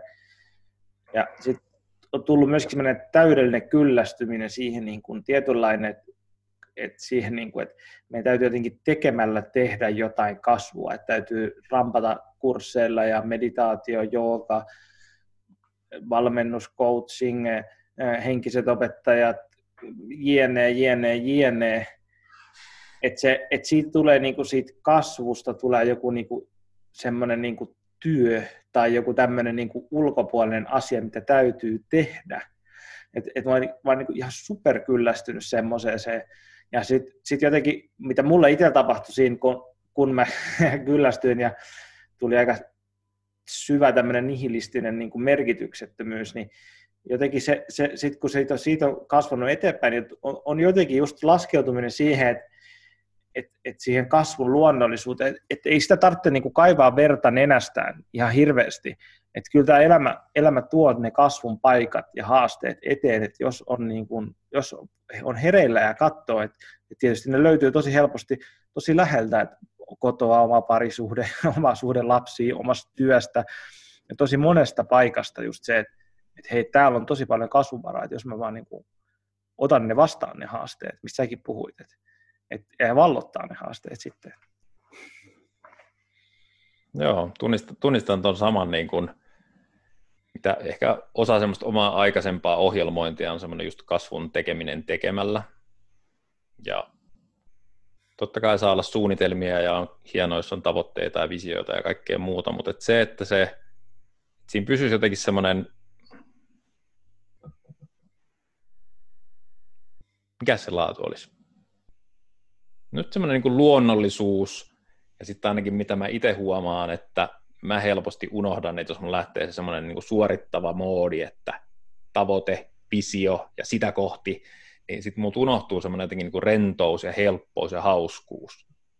Ja, ja rentous ja helppous ja hauskuus on semmoisia laatuja, mitä mä tietoisesti niin kuin pyrin harjoittamaan enemmän. Joo. Eli jos nyt linkittää tuohon niin kasvuun, kasvuun sen, niin mä, mulla jotenkin riittää se, tai riittää, mutta et, et mulla on semmoinen niin tietoinen intentio siitä, että hei, et saa tehdä juttui, voi tehdä juttui, voi pyrkiä eteenpäin ja diipaduupadaa. Mutta jos se menee kauhean semmoiseksi jotenkin otsa rutussa meiningiksi ja se hauskuus ja niin kuin helppous, mitä parhaimmillaan niin kuin tekemisessä voi olla, katoaa siitä, niin sitten sit on jotain pielessä, että sitten tarvii uudelleen kalibroida se oma oleminen ja tekeminen. Ja mä niin tuo kalibroiminen niin kuulostaa just siltä, että, että just, että että niin kuin samaan aikaan, mitä säkin sanoit, että meillä on tähtäin johonkin potentiaaliin, mitä niin kuin sit viitataan tuohon meidän alkukeskusteluun, että, että, että tiedosta, tiedostu, tietoisuus siitä, että, että mä en elä mun potentiaalia, vaan että, että mä voin, niin, mikä on Excel niin kuin suomeksi, niin kuin, jotenkin menestyä tai... Niin, voin, voin olla liikkeellä kohti mun potentiaaliani, mutta et, et se, et, et, et siitä tulee myös tämmöinen niin kuin, vastakkaiden, vastakkaisten niin ääripäiden, että mä oon liikkeellä, mulla on tähtäin kohti jotain korkeampaa niin itsessäni, mutta samaan aikaan, että mä en niin kuin elä itteni ohi, vaan että mä oon niin laskeudun tähän hetkeen, että hei, katso, että mitä tässä niin kuin tapahtuu. Että et, et jos mä voin niin kuin nauttia elämästä ja ää, iloita myöskin elämästä. Että nämä kaksi asiaa olisi Jostain samaa syystä aikaa. sun ääni hävisi ainakin tänne mulle päin. Ei, Mä en tiedä, mitä tapahtuu. Hävisikö kokonaan ääni?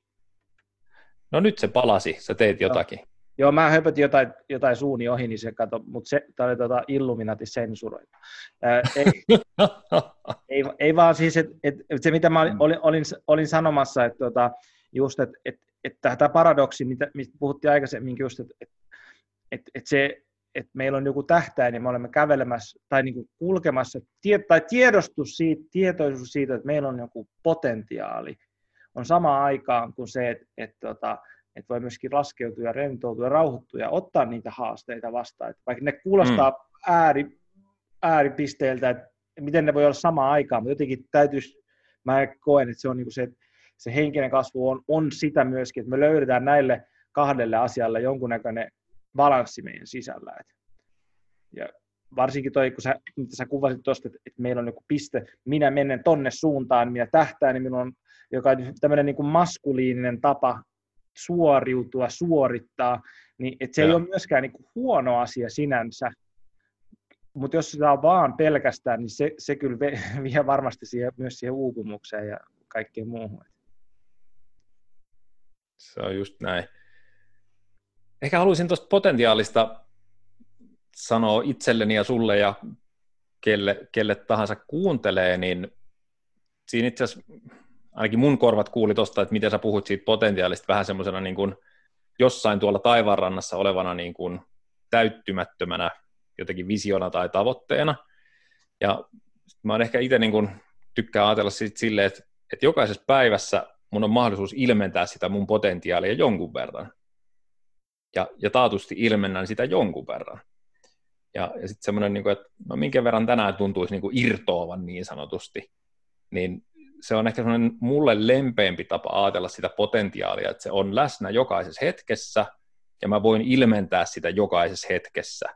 Ja mun ei tarvi sitkuttaa itteni kanssa, no sit kun mä pääsen johonkin kuvitteelliselle tasolle jotain tai johonkin pisteeseen, niin sit mä oon niin kuin ilmentänyt, että mä voin pistää raksin ruutu, että no niin, nyt on potentiaali täytetty, niin, niin se on aika semmoinen ehkä jopa julma tapa niin kuin hahmottaa itselleen sitä potentiaalia. Että mä eh, tässä nyt niin kuin ääneen puheessa ohjelmoin itseäni siihen, että se potentiaali on jotain, mikä on käytössä jokaisessa hetkessä, ja sitten eri tavoin me voidaan ilmentää sitä enempi tai vähempi.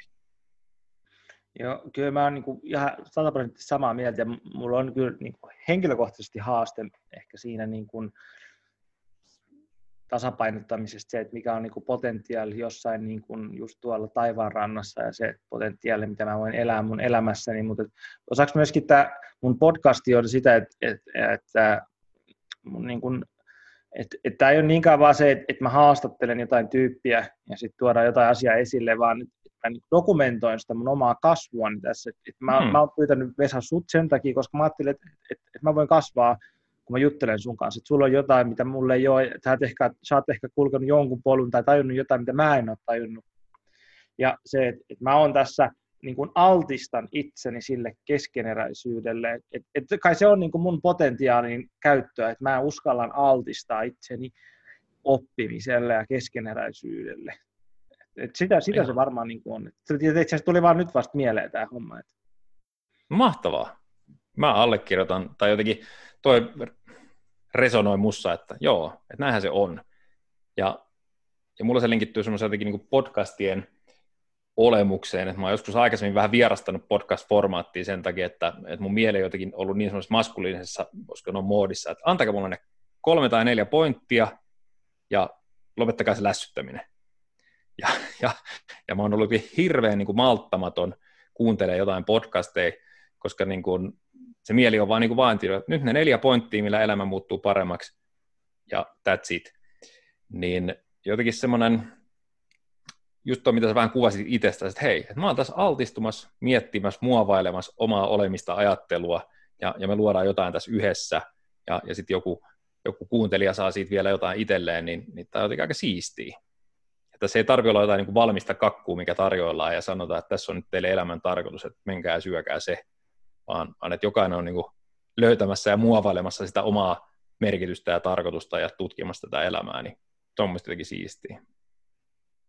Ja sitten se varmaan tuossa tulee se, että, että miksi tämän podcastin nimihan on Miehen mieli podcast, niin tämä nyt on tämmöinen kristillinen termi, termi myöskin, ja, tai, tai kristillinen ajatus siitä, että niin kuin sanasta ja niin kuin siitä, että, että miten niin kuin, kun me, meillä on dialogi, että meillä on kaksi ihmistä, jotka niin kuin suostuu tutkimaan ja oppimaan, niin siitä, että kun me tullaan yhteen ja keskustellaan, niin se oppiminen tapahtuu siinä, kun me tullaan molemmat siihen. Se, se, niin kuin se, se että alussa oli sana, niin sillä, sillä sanalla on joku tosi niin kuin, mun mielestä niin kuin pyhä, niin kuin myöskin sellainen, että se liittyy siihen kasvuun, että kun me tullaan ja keskustellaan aiheista, jotka on, on vaikeita, jotka, joita me ei ymmärretä, mutta kun me yhdessä suostutaan siihen miettimään ja ajattelemaan sitä, niin voi, voi tulla jotain, jotain mikä on niin kuin todellista jotain, niin kuin mikä auttaa meidän kasvua ja ymmärrystä.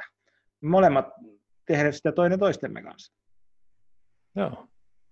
Ja tuo dialogi-sana, kiva kun sanoit sen ääneen, se on, se on yksi sellainen, kun mulle vuorovaikutus, vuorovaikutus on ollut pitkään sellainen mielenkiinnon kohde ja, ja coaching on niin semmoista hyvin tietoista ja tarkoituksellista vuorovaikutusta, niin muistan joskus ekan kerran, kun joku niin kuin, tavallaan niin kuin mulle selvensi sen, että mikä on niin kuin keskustelun tai väittelyn tai sitten niin kuin dialogin ero, niin jotenkin se dialogi jäi niin kuin hienona tapana keskustella mieleen sen takia, että se luo jo parhaimmillaan jotain uutta. Väittelyssä on vain niin kuin yksi näkemys, toinen näkemys, sitten ne hakkaa niin kuin päätänsä yhteen loputtomasti. Ja kumpikaan ei vaihda mieltään mihinkään suuntaan ja mikä ei muutu, muuta kuin että väiteltiin helkkari kovasti. Niin semmoinen niin väittely ei meikäläisesti ihan hirveästi kierro. Toki mustakin saa, niin kuin, mut saa väittelee jostain aiheesta kiivastikin hetken aikaa, mutta enemmän mua kiehtoo se, että, että miten me päästään dialogiin itsemme ja toisten kanssa, joka vie meitä eteenpäin ja, ja tuo semmoista niin kuin, no, nyt kun se evolu, tai niin kuin, mikä, miehen mieli, niin jotenkin mulle se, niin kuin, jos ajattelee, että luonnossa on evoluutio, niin se ihmisen evoluutio tapahtuu tosi paljon niin kuin siellä mielessä. Totta kai meidän kehossakin tapahtuu muutoksia, mutta ehkä mä näen, että vielä enemmän on niin kuin tilaa siellä niin kuin mielessä tuoda jotenkin sellaista kehitystä ja evoluutiota ja viedä asioita niin kuin asteittain eteenpäin ja avartaa sitä omaa, omaa mieltänsä. No, kyllä kuulostaa just, just sitä, että mä ajatellut myöskin just tuota, niin kuin evoluutio, just, että et,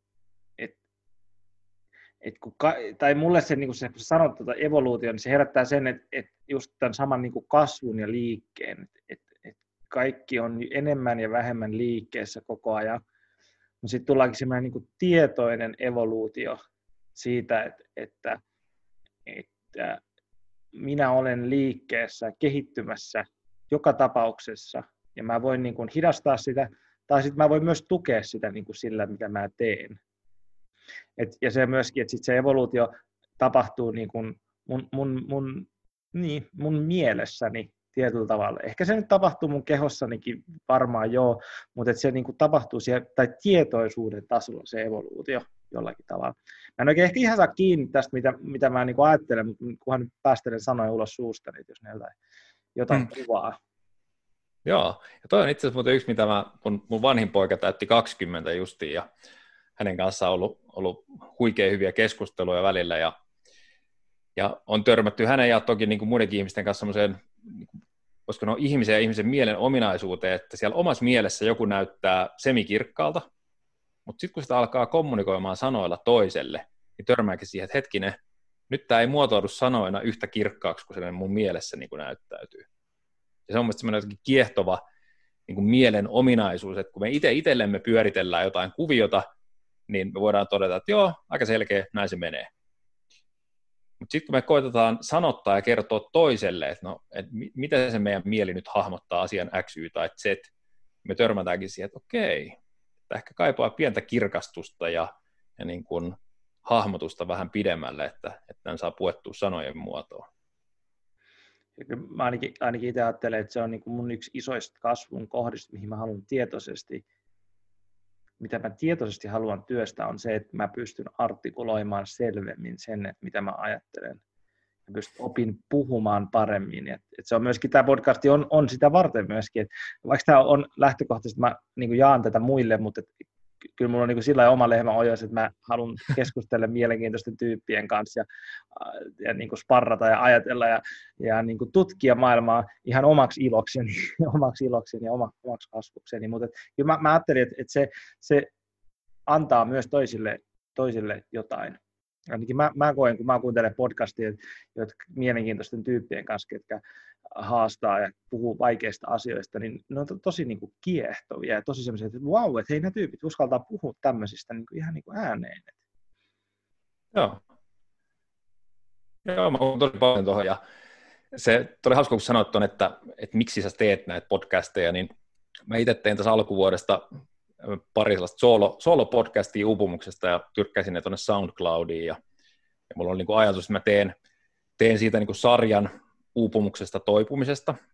Ja mun ehkä niin kuin ensimmäinen oivallus, kun mä saan ne pari, pari jaksoa sinne pukattua, nyt on, vähän niin kuin koronakiireet pistänyt, pistänyt niin energiaa muihin hommiin, mutta tota, se yksi oivallus, mikä itsellä oli tosi tärkeänä, niin kun, että kun mä tein ne podcastit soolona, julkaisin ne nettiin, niin se oli itse asiassa tosi tärkeä niin kuin kokemus mulle itselle, joka niin kuin, tavallaan, se liittyy jotenkin tähän some-viharakkaussuhteeseen yhtenä semmoisena aika tärkeänä oivalluksena, että hetkinen, että joo, mä jaan tonne nettiin niin kuin muita varten, mutta sitten mä saan siitä itselleni itse asiassa jotain tosi tärkeää, kun mä uskallan niin kuin, julkaista mun kokemuksia, ajatuksia, kun mä haastan itteni pukemaan sen sanoiksi, kun mä haastan itteni niin kuin ajattelemaan ja hahmottamaan vaikka jotain niinkin kompleksista kokemusta kuin, niin kuin uupumus, joka on syntynyt hirmuisen monesta tekijästä, niin, niin silloin siinä on just niin kuin positiivisella tavalla, niin kuin sä sanoit, niin oma lehmä ojassa. Ja, ja se, mä itse niin kuin diggaan elämässä ihan älyttömästi tämmöistä niin kuin win-win-skenaarioista, missä niin kuin kaikki osalliset voittaa. Niin sitä, sitä muista niin elämään parhaimmillaan. Ja sitä, sitä kohti. Se, kyllä, tämä on tietysti, kun tämä podcast, jos joku tätä kuuntelee, niin tämä ei ole enää niin tota, ajankohtainen, mutta et kerron nyt kumminkin, että tämä on neljäs, mitä mä nauhoitan, ja mulla on pari tulossa tässä pari viikon päästä lisää, mitä mä nauhoitan. Mä en ole yhtään julkaissut vielä. tota, mä ensimmäisessä, vielä edessä.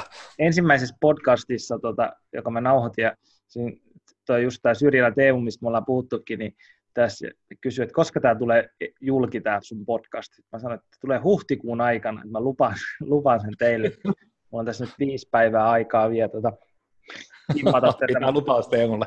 Joo, ei, kyllä mä, kyllä mä pidän, se tulee huhtikuun viimeisenä päivänä ensimmäinen podcast julki, mutta kyllä mä kyllä tunnistan sen niin kuin jännityksen ja tämän kaiken niin kuin siinä, että, että, että tuoda, tulla esille ja tuoda mun ajatuksia ja mun näkökulmia esille ja sitä, sitä niin kuin, että mä tuun tähän näin ja teen tämmöistä itseni, mutta myöskin muiden takia, et, ja millaista palautetta tulee olemaan ja semmoista, kyllä se, kyllä se, kyllä se jännittää. Mm. Et, et, tota, Ihan varmasti. Niin. Ja, ja kuulis mä oikein, että se jossain kohtaa sanoit, että sullakin hieman perfektionistisia taipumuksia ehkä on. Kyllä, kyllä, ehdottomasti. Ja, Joo. Mut siihen se ei sanoa... varmasti yhtään helpompaa. Joo, ei, ei, ei missään nimessä. Ja, mutta siihen, siihen, siihen tota, perfektionismia voisi vielä yhden asian san, sanoa ja tota, ruvetaan pikku, pikkuhiljaa lopettelemaan, mutta et, tota, siihen, siihen, siihen liittyy niin kuin mun nähdäkseni myöskin sen, niin kuin, sen ideaalin laittaminen sinne taivaan rantaan, että, että se on jotenkin liian kaukana se, että mitä mä voisin olla. Ja siihen, siihen, siihen tulee se, että, että niin kuin, vähän niin kuin semmoinen murskaava tajunta, että, että mä voisin olla niin paljon enemmän kuin mitä mä olen. Niin sitten siihen tulee semmoinen tietynlainen niin kuin, en tiedä, lamaannus, masentuneisuus ehkä siitä, että, että, että hei, että mä en voi olla koskaan toi mun potentiaalini. Mutta se oli sitten kiva, kun sä sanoit just siitä, että sanotit sitä sillä tavalla, että, että elää niin kuin osaa sitä potentiaalia joka päivä niin kuin jossain pienissä asioissa. Joo. Itse mä tunnistan kyllä tuon murskaavuuden siinä, että, että, tota, että kun mullakin mieli on jotenkin järjettömän nopea ja, ja pystyy kuvittelemaan valtavia visioita itsestä ja vaikka mistä, niin, niin se, ja sitten palataan siihen vertailutaipumukseen. Jos mä otan nyt silleen, että otan täältä niin kuin mielestäni sen jotakin parhaan kuvitelman, että mitä mä voisin olla, ja sitten mä niin kuin pukkaan jonkun Pesan eka podcasti, niin kyllä se nyt jää niin kuin tuhannen kilometrin päähän sitä, mitä mä osaan kuvitella, että se voisi olla. Niin, että miten mä pystyn hyväksyä sen, että kun mä aloitan tekemään jotakin, niin, niin se on suoraan sanottu niin kuin potentiaali on, että se on niin kuin paskaa. et, et, et minä voin hyväksyä sen, että, että mä niin kuin, siitä huolimatta mä pystyn kuvittelemaan, että, että miten hyvää joku voi olla, niin mä välttämättä kykenen niin kuin omassa toiminnassani siihen. Ja, ja tämä on niin semmoinen, mikä, minkä mä itse aika niin kuin tietoisesti kävin läpi siinä ennen kuin mä niin pukkasin ne pari, pari niin podcast-jaksoa pihalle, että, että tavallaan niin ihan sama, että mä teen nyt parhaani tässä kohtaa ja sinne menee. Että niin kuin, et se, siinä oli joku semmoinen kynnys, minkä mä halusin niin kuin ylittää, että mä julkaisen jotain nettiin. Mulla on ollut niin ajatus kirjoittaa blogeja, mutta mä huomaan, että niin kirjoittaminen on mulle jotenkin, mä en ole vielä ainakaan oppinut sitä ja mä en ole myöskään halunnut ruoskia itseäni ihan mahdottomasti, että mun pitää kirjoittaa, vaan että sitten mä huomasin, että okei, että mulle puhuminen on pikkasen niin luontaisempaa, se sujuu helpommin, varsinkin jos on joku, kenen kanssa jutella, niin, niin tehdään sitten sillä tavalla sitä itsensä ilmaisemista, eikä niin, että mun pitää niin kuin pakottaa itteeni kirjoittaa blogeja, koska se nyt jotain, jotain, jotain. Tästä, tuota, murskaavuudesta täytyy sanoa vielä, kun mä olen lähivuosina kauheasti suuntautunut tai kiinnostunut tästä niin kuin kristillisestä mytologiasta ja kristillisistä niin kuin henkisyydestä ja myöskin, että, että mitä, mitä, mitä siellä on ja mitä arvo, arvoa sieltä löytyy niistä niin kuin konsepteista, niin siellähän on tämä ajatus siitä, että, että meillä on niin kuin, että niin kuin Jumala on, on, on tuomitsee. Ja se, se yksi tota, Jordan Petersonin luentoa kuunnellessa, niin siinä oli se, että hän avasi sitä sillä tavalla, että, että se hän on niin kuin totta, että jos ajatellaan, että, että se Jumala on se ideaali, se kaikki, mitä sä voit olla, ja yksi, tai se Jumala on myös sitä, ja sä et ole sitä, niin se on se, että se Jumala tuomitsee sua, että se, on niin se tuomio on se tajunta siitä, että mä en ole tota, mistä me just puhuttiin, se tietynlainen niin kuin murskaava tuomio siitä, että hei, että mä oon nyt ihan paska verrattuna tuohon. Ja, mutta sitten miten, miten niin kuin kristinuskossa sit, sit siihen tulee tota, niin kuin ratkaisu, on myöskin se, että, että ajatellaan niin kuin armoa, että, Jumalalla on myöskin armo, että, että, että olet rakastettu, vaikka olet tuommoinen kärväsin paska jossain, jossain tota. Mutta että, tämä on, on, on, en ole vielä kyllä ihan sisäistänyt tätä koko hommaa, mutta mun mielestä siinä on, on, on jotain totta, jotain niin kuin hienoa ajatus siitä. Että, tota. hmm. On ehdottomasti. Minusta jotenkin magee sattuma, että mä tänään aamulenkillä nimenomaan jotenkin ajattelin niin kuin sitä taivasta ja helvettiä. Ehkä se tuli siitä, että, että mä olin katsonut sen taivaallisen hyvän podcastin, jonka Rich Roll teki, ja, ja siinä oli niin kuin kuvailua, niin kuin, että kuinka siistiä voi olla juosta luonnossa. Ja, sitten mä niin kuin juoksin, juoksin sen aamulenkin ja nautin aika paljon niin kuin luonnosjuoksemisesta. No niin, niin palaan siihen, että, että musta oli makea sattuma, että, että mä just tänä aamuna sit satuin niin kuin sitä mun hyvää positiivista lenkkikokemusta ajattelemaan niin kuin taivas, helvetti, ja sitten mä niin linkitin sen vielä kristilliseen niin kuin metaforaan, ja sitten sä puhut kristillisestä metaforasta, ja tämä ei ollut mikään niin kuin kummankaan puolelta niin kuin ostettu puheenvuoro, vaan että ne niin kuin satuttiin tulee vähän niin kuin osittain samoilla eväillä tähän, niin ne on semmoisia siistejä sattumia, mistä mä ainakin dikkaan elämässä. Että... Joo. Ja haluan itse sanoa liittyen ehkä semmoisen oivalluksen tuohon, mitä huomasin, että niin kuin mieli askarteli sen kristillisten metaforien äärellä, äärellä niin kuin aamulenkillä, niin, niin ehkä se niin kuin linkki ja ajatus, mikä mulla tuli, oli se, että, että että ne on nimenomaan jotenkin niin kuin metaforia, tarinoita, jotka auttaa meitä hahmottamaan elämästä jotain olennaista. Mutta sitten heti, jos me ruvetaan ottaa niin kuin liian kirjaimellisesti, niin se niin kuin metafora menee mönkään, kun me, jos me otetaan se liian kirjaimellisesti. Mutta jos me pystytään niin kuin näkemään semmoisena niin tarinoina ja niin kuin arkkityyppisinä esimerkkeinä elämästä, niin, niin silloin niissä on niin sanotusti järkeä. Ja se, että mitä maailmaa ne kuvaa, niin mä väittäisin, tai mun niin kuin oivallus, ja mä väitän, mun oivallus tänä aamuna oli se, että ne niin kuin tarinat kuvaa jotenkin sitä niin kuin meidän mielen maisemia ja niitä dynamiikkoja ja mitä kaikkea siellä niin kuin tapahtuu. Ennemminkin kuin jotenkin todellista maailmaa, missä sitten oli joku vedenpaisumus ja sitä sun tätä sun tota.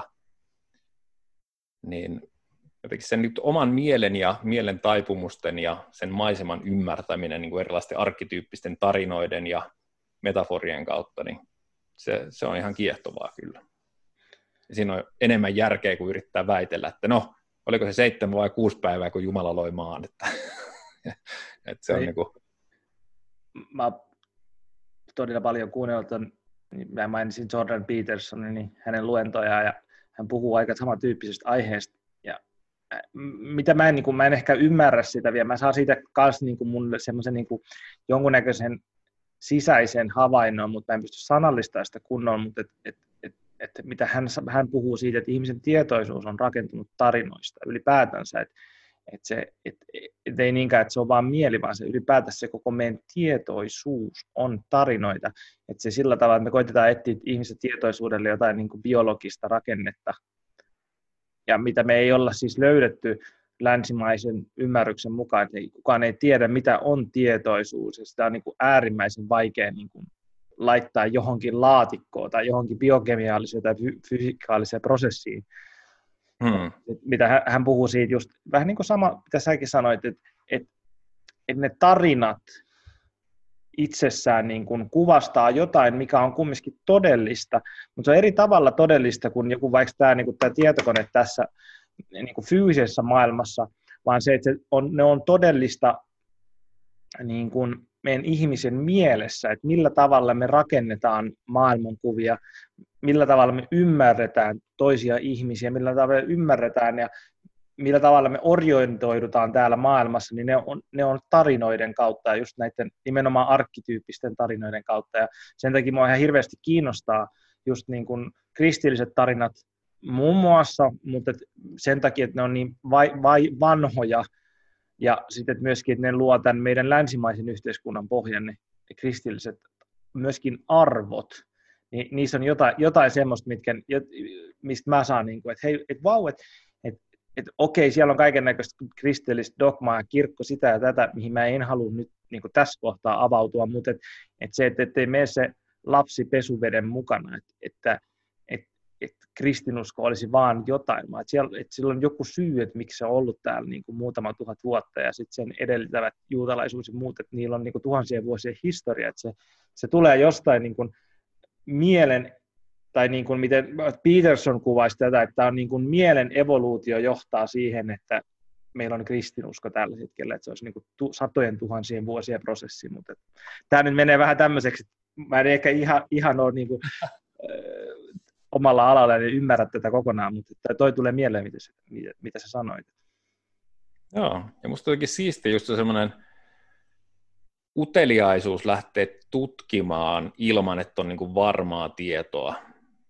Et sille sille niin kuin täältä peukut, että sä niin kuin puhuit ja tapailit jotain vähän sellaista ei-valmista tai vähän niin kuin jotenkin epäselvää juttua ääneen, koska mulla on ainakin yksi mun niin semmoinen oma henkilökohtainen käsijarru, jos tämmöistä niin kuin, joka on niin kuin, tavallaan mua hidastanut elämässä, on ollut semmoinen valtava tarve niin kuin varmuuteen. Että tarvii saada niin kuin, ihan järkyttävä määrä jotenkin dataa tai tietoa tai näkemystä jostakin ennen kuin mä voin olla siitä varma. Niin kyllä mä siis on siinä, var, siinä on niin kuin hyvätkin puolensa, että sit mä oon ihan jotenkin naurettavan niin kuin pedantti siinä, kun mä rupean kaivamaan jotain lähteitä ja tutkimaan jotain näkökulmia ja lue tietää mitä. Mutta on se niin kuin pahimmillaan sitten aiheuttanut semmoista niin kuin ns. loputonta jumittamista, että, että niin kuin loputtomasti valmistelee jotain ajatusta tai tekemistä ennen kuin ryhtyy siihen. Niin rohkaisen tässä itseäni ja sinua niin kuin ihan, ihan jotenkin tapailemaan ja tutkimaan ja ihmettelemään ja olemaan tyhmä. Mun mielestä on niin kuin, se jotenkin rohkeus niin kuin ei-tietämiseen, niin se on mun mielestä jotenkin tosi tärkeää nykymaailmassa. Et tuntuu, että, että jengi tietää niin helvetin paljon ja varsinkin Facebookissa tuntuu, että siellä on tosi, no olen itsekin syyllistynyt siihen tietämiseen siellä, siellä välillä, mutta tota, että mä oon utelias ja kiinnostuneempi ehkä siitä, että miten me voidaan tuoda enemmän niin kuin, ää, niin kuin lempeyttä ja myötätuntoa, uteliaisuutta toisiin ihmisiä ja ajatuksia kohtaan ennemmin kuin saman tien vaan niin kuin tuomitsee niitä jotenkin oikeiksi ja vääriksi. Mun mielestä kuva, kuvaa hyvin tätä podcastia siitä, että mä varmaan pari vuotta sitten sai aika tämän niin kuin idean, että mä voisin ruveta tekemään tätä, että tässä on mennyt hmm melkein parin vuoden prosessi, että mä oon niin tässä näitä nauhoittamassa niin liittyen just tuohon, että, että mitä mun pitäisi tietää jo valmiiksi ennen kuin mä teen tätä. Mutta sitten jotenkin se, joku loksahti mun sisällä siinä, kun tota, mä koitin määritellä itse, että, sitä, että mitä mä niin koitan saada aikaiseksi tällä podcastilla, tai mikä se on se mun motiivi tähän näin, niin, niin sitten mä joten, jotenkin se, se että että mä las, laskeudun siihen, että mä en tiedä jotain asiaa, että mä oon etsimässä, mä oon tutkimassa, ja toiset ihmiset voi auttaa mua siinä tutkimuksessa.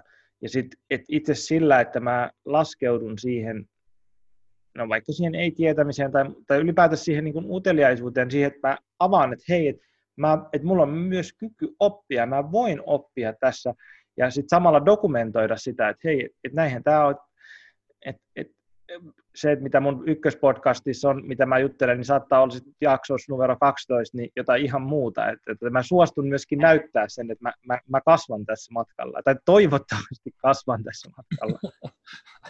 Joo, kuulostaa tosi hyvältä. Siis resonoi omassa kokemuksessa valtavasti toi, että, että mulla on ollut semmoisia erilaisia Iisakin kirkkoja mielessäni, mitä mä oon niin kuin loputtomasti rakentanut. No sitten kun mä saan tämän jutun valmiiksi, niin sitten mä voin jakaa tämän maailmalle.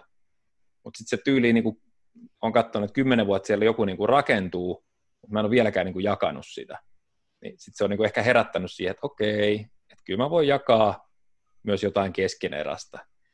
Ja, ja mun ei tarvitse niin odottaa, että mulla olisi jotenkin viimeinen vastaus tai oikea vastaus johonkin vaan.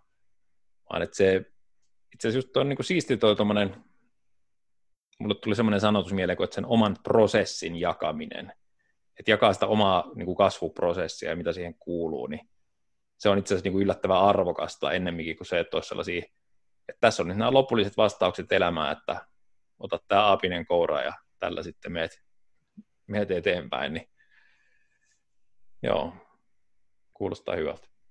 Mutta hei, kiitos Vesa tosi paljon, kun sä tuli tämä podcasti ja mun mielestä mä oon, op, op, on oppinut tästä podcastista sun kanssa jotain ja niin kun, tämä on mun mielestä jo dokumentoitunut, just, joko dokumentoitunut, dokumentoinut mun kohdalta ainakin sitä, mitä me tuossa äsken puhuttiin, että et, et jotain selkenee, mä, mä voin oppia jotain, kun mä laitan itseni altis. Ja kiitos, kun olet ollut siinä mun vastaparini tässä, tässä matkalla. Hmm. Kiitos, kun kutsuit mut mukaan. Tämä oli magee seikkailu. Mä, tässä mä huomaan, että sä oot niin sanotusti lopettelemassa ja sitten joku semmoinen pieni coachi minussa, niin tota, haluaisi kysyä sulta yhden kysymyksen. An, anna tulla vaan, ei, ei mulla ole tässä mitään semmoista tota, niin kuin aika, aika, että koska mun pitää lopetelmaa, vaan lähinnä se, että mulla alkaa hiukan ole omat patterit va, va, sillä niin kuin, Joo, ää, sama tämä mullakin niskalla. Kysy, kysy vaan, kysy vaan. Joo, no siis se on semmoinen kysymys, mitä mä itse usein niin coaching-session lopussa kysyn. Ja minusta tuli kiva kuulla, että sulla niin kuin jotenkin on oma ajattelu mennyt eteenpäin, jotain oppinut, niin kysymys kuulee, mikä sulle oli tärkeintä tässä päivän keskustelussa? Mä en tiedä, saaks, saaks mä ehkä mistään niin yhdestä asiasta kiinni, mutta et ehkä se niin semmoisen niin kokonaisuudessa se, niin kuin, se, että mä tuun tähän ja mä pyydän sut tähän, että kokonaisuus, että sä, sä oot suostunut tulee tähän munkaan juttelee, koska sä jotenkin koet, että, se on, että sun on täytynyt lähtökohtaisesti ajatella, että, sillä, että sä voit saada siitä jotain, että siinä on jotain arvokasta, että sä tuut tähän näin, niin se on mulle tärkeää. Ja se, että, että kun mä oon kysynyt sua, niin sä oot tullut. Ja sitten me ollaan vielä kävelty tämä matka yhdessä, se kokona- tämä kokonaisuus tästä, että hei, että, että mä, mä oon haaveillut siitä, että mulla olisi ihmisiä, kenen elämässä, kenen kanssa mä voin käydä mielenkiintoisia syviä keskusteluita, ja sitten mä oon myöskin haaveillut siitä, että mä pystyisin jotenkin tuomaan itseäni esille, niin nämä molemmat niin kuin, tapahtuu tässä niin kuin samaan aikaan. Et mielestä, et, et, et se on niin kuin se, mitä mä kaikkein eniten tästä, tästä saan tästä koko hommasta, tämä, koko, tämä kokonaisuus tässä. Joo, mahtavaa. Hm, kiva kuulla. Miten tota, Vesa vielä tähän loppuun, niin sun työskentely, jos jotain alkoi kiinnostaa Vesa Vuorinen ja hän, hänen tekemän työssä, niin mistä, mistä sut löytää? No vesavuorinen.com.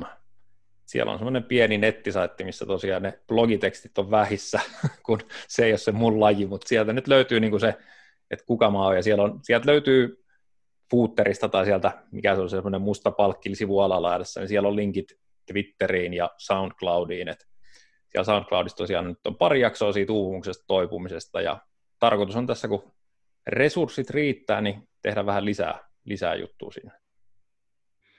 Joo, mutta hei, ja Facebookistakin varmasti löytää tavalla tai toisella, joo, omalla nimellä.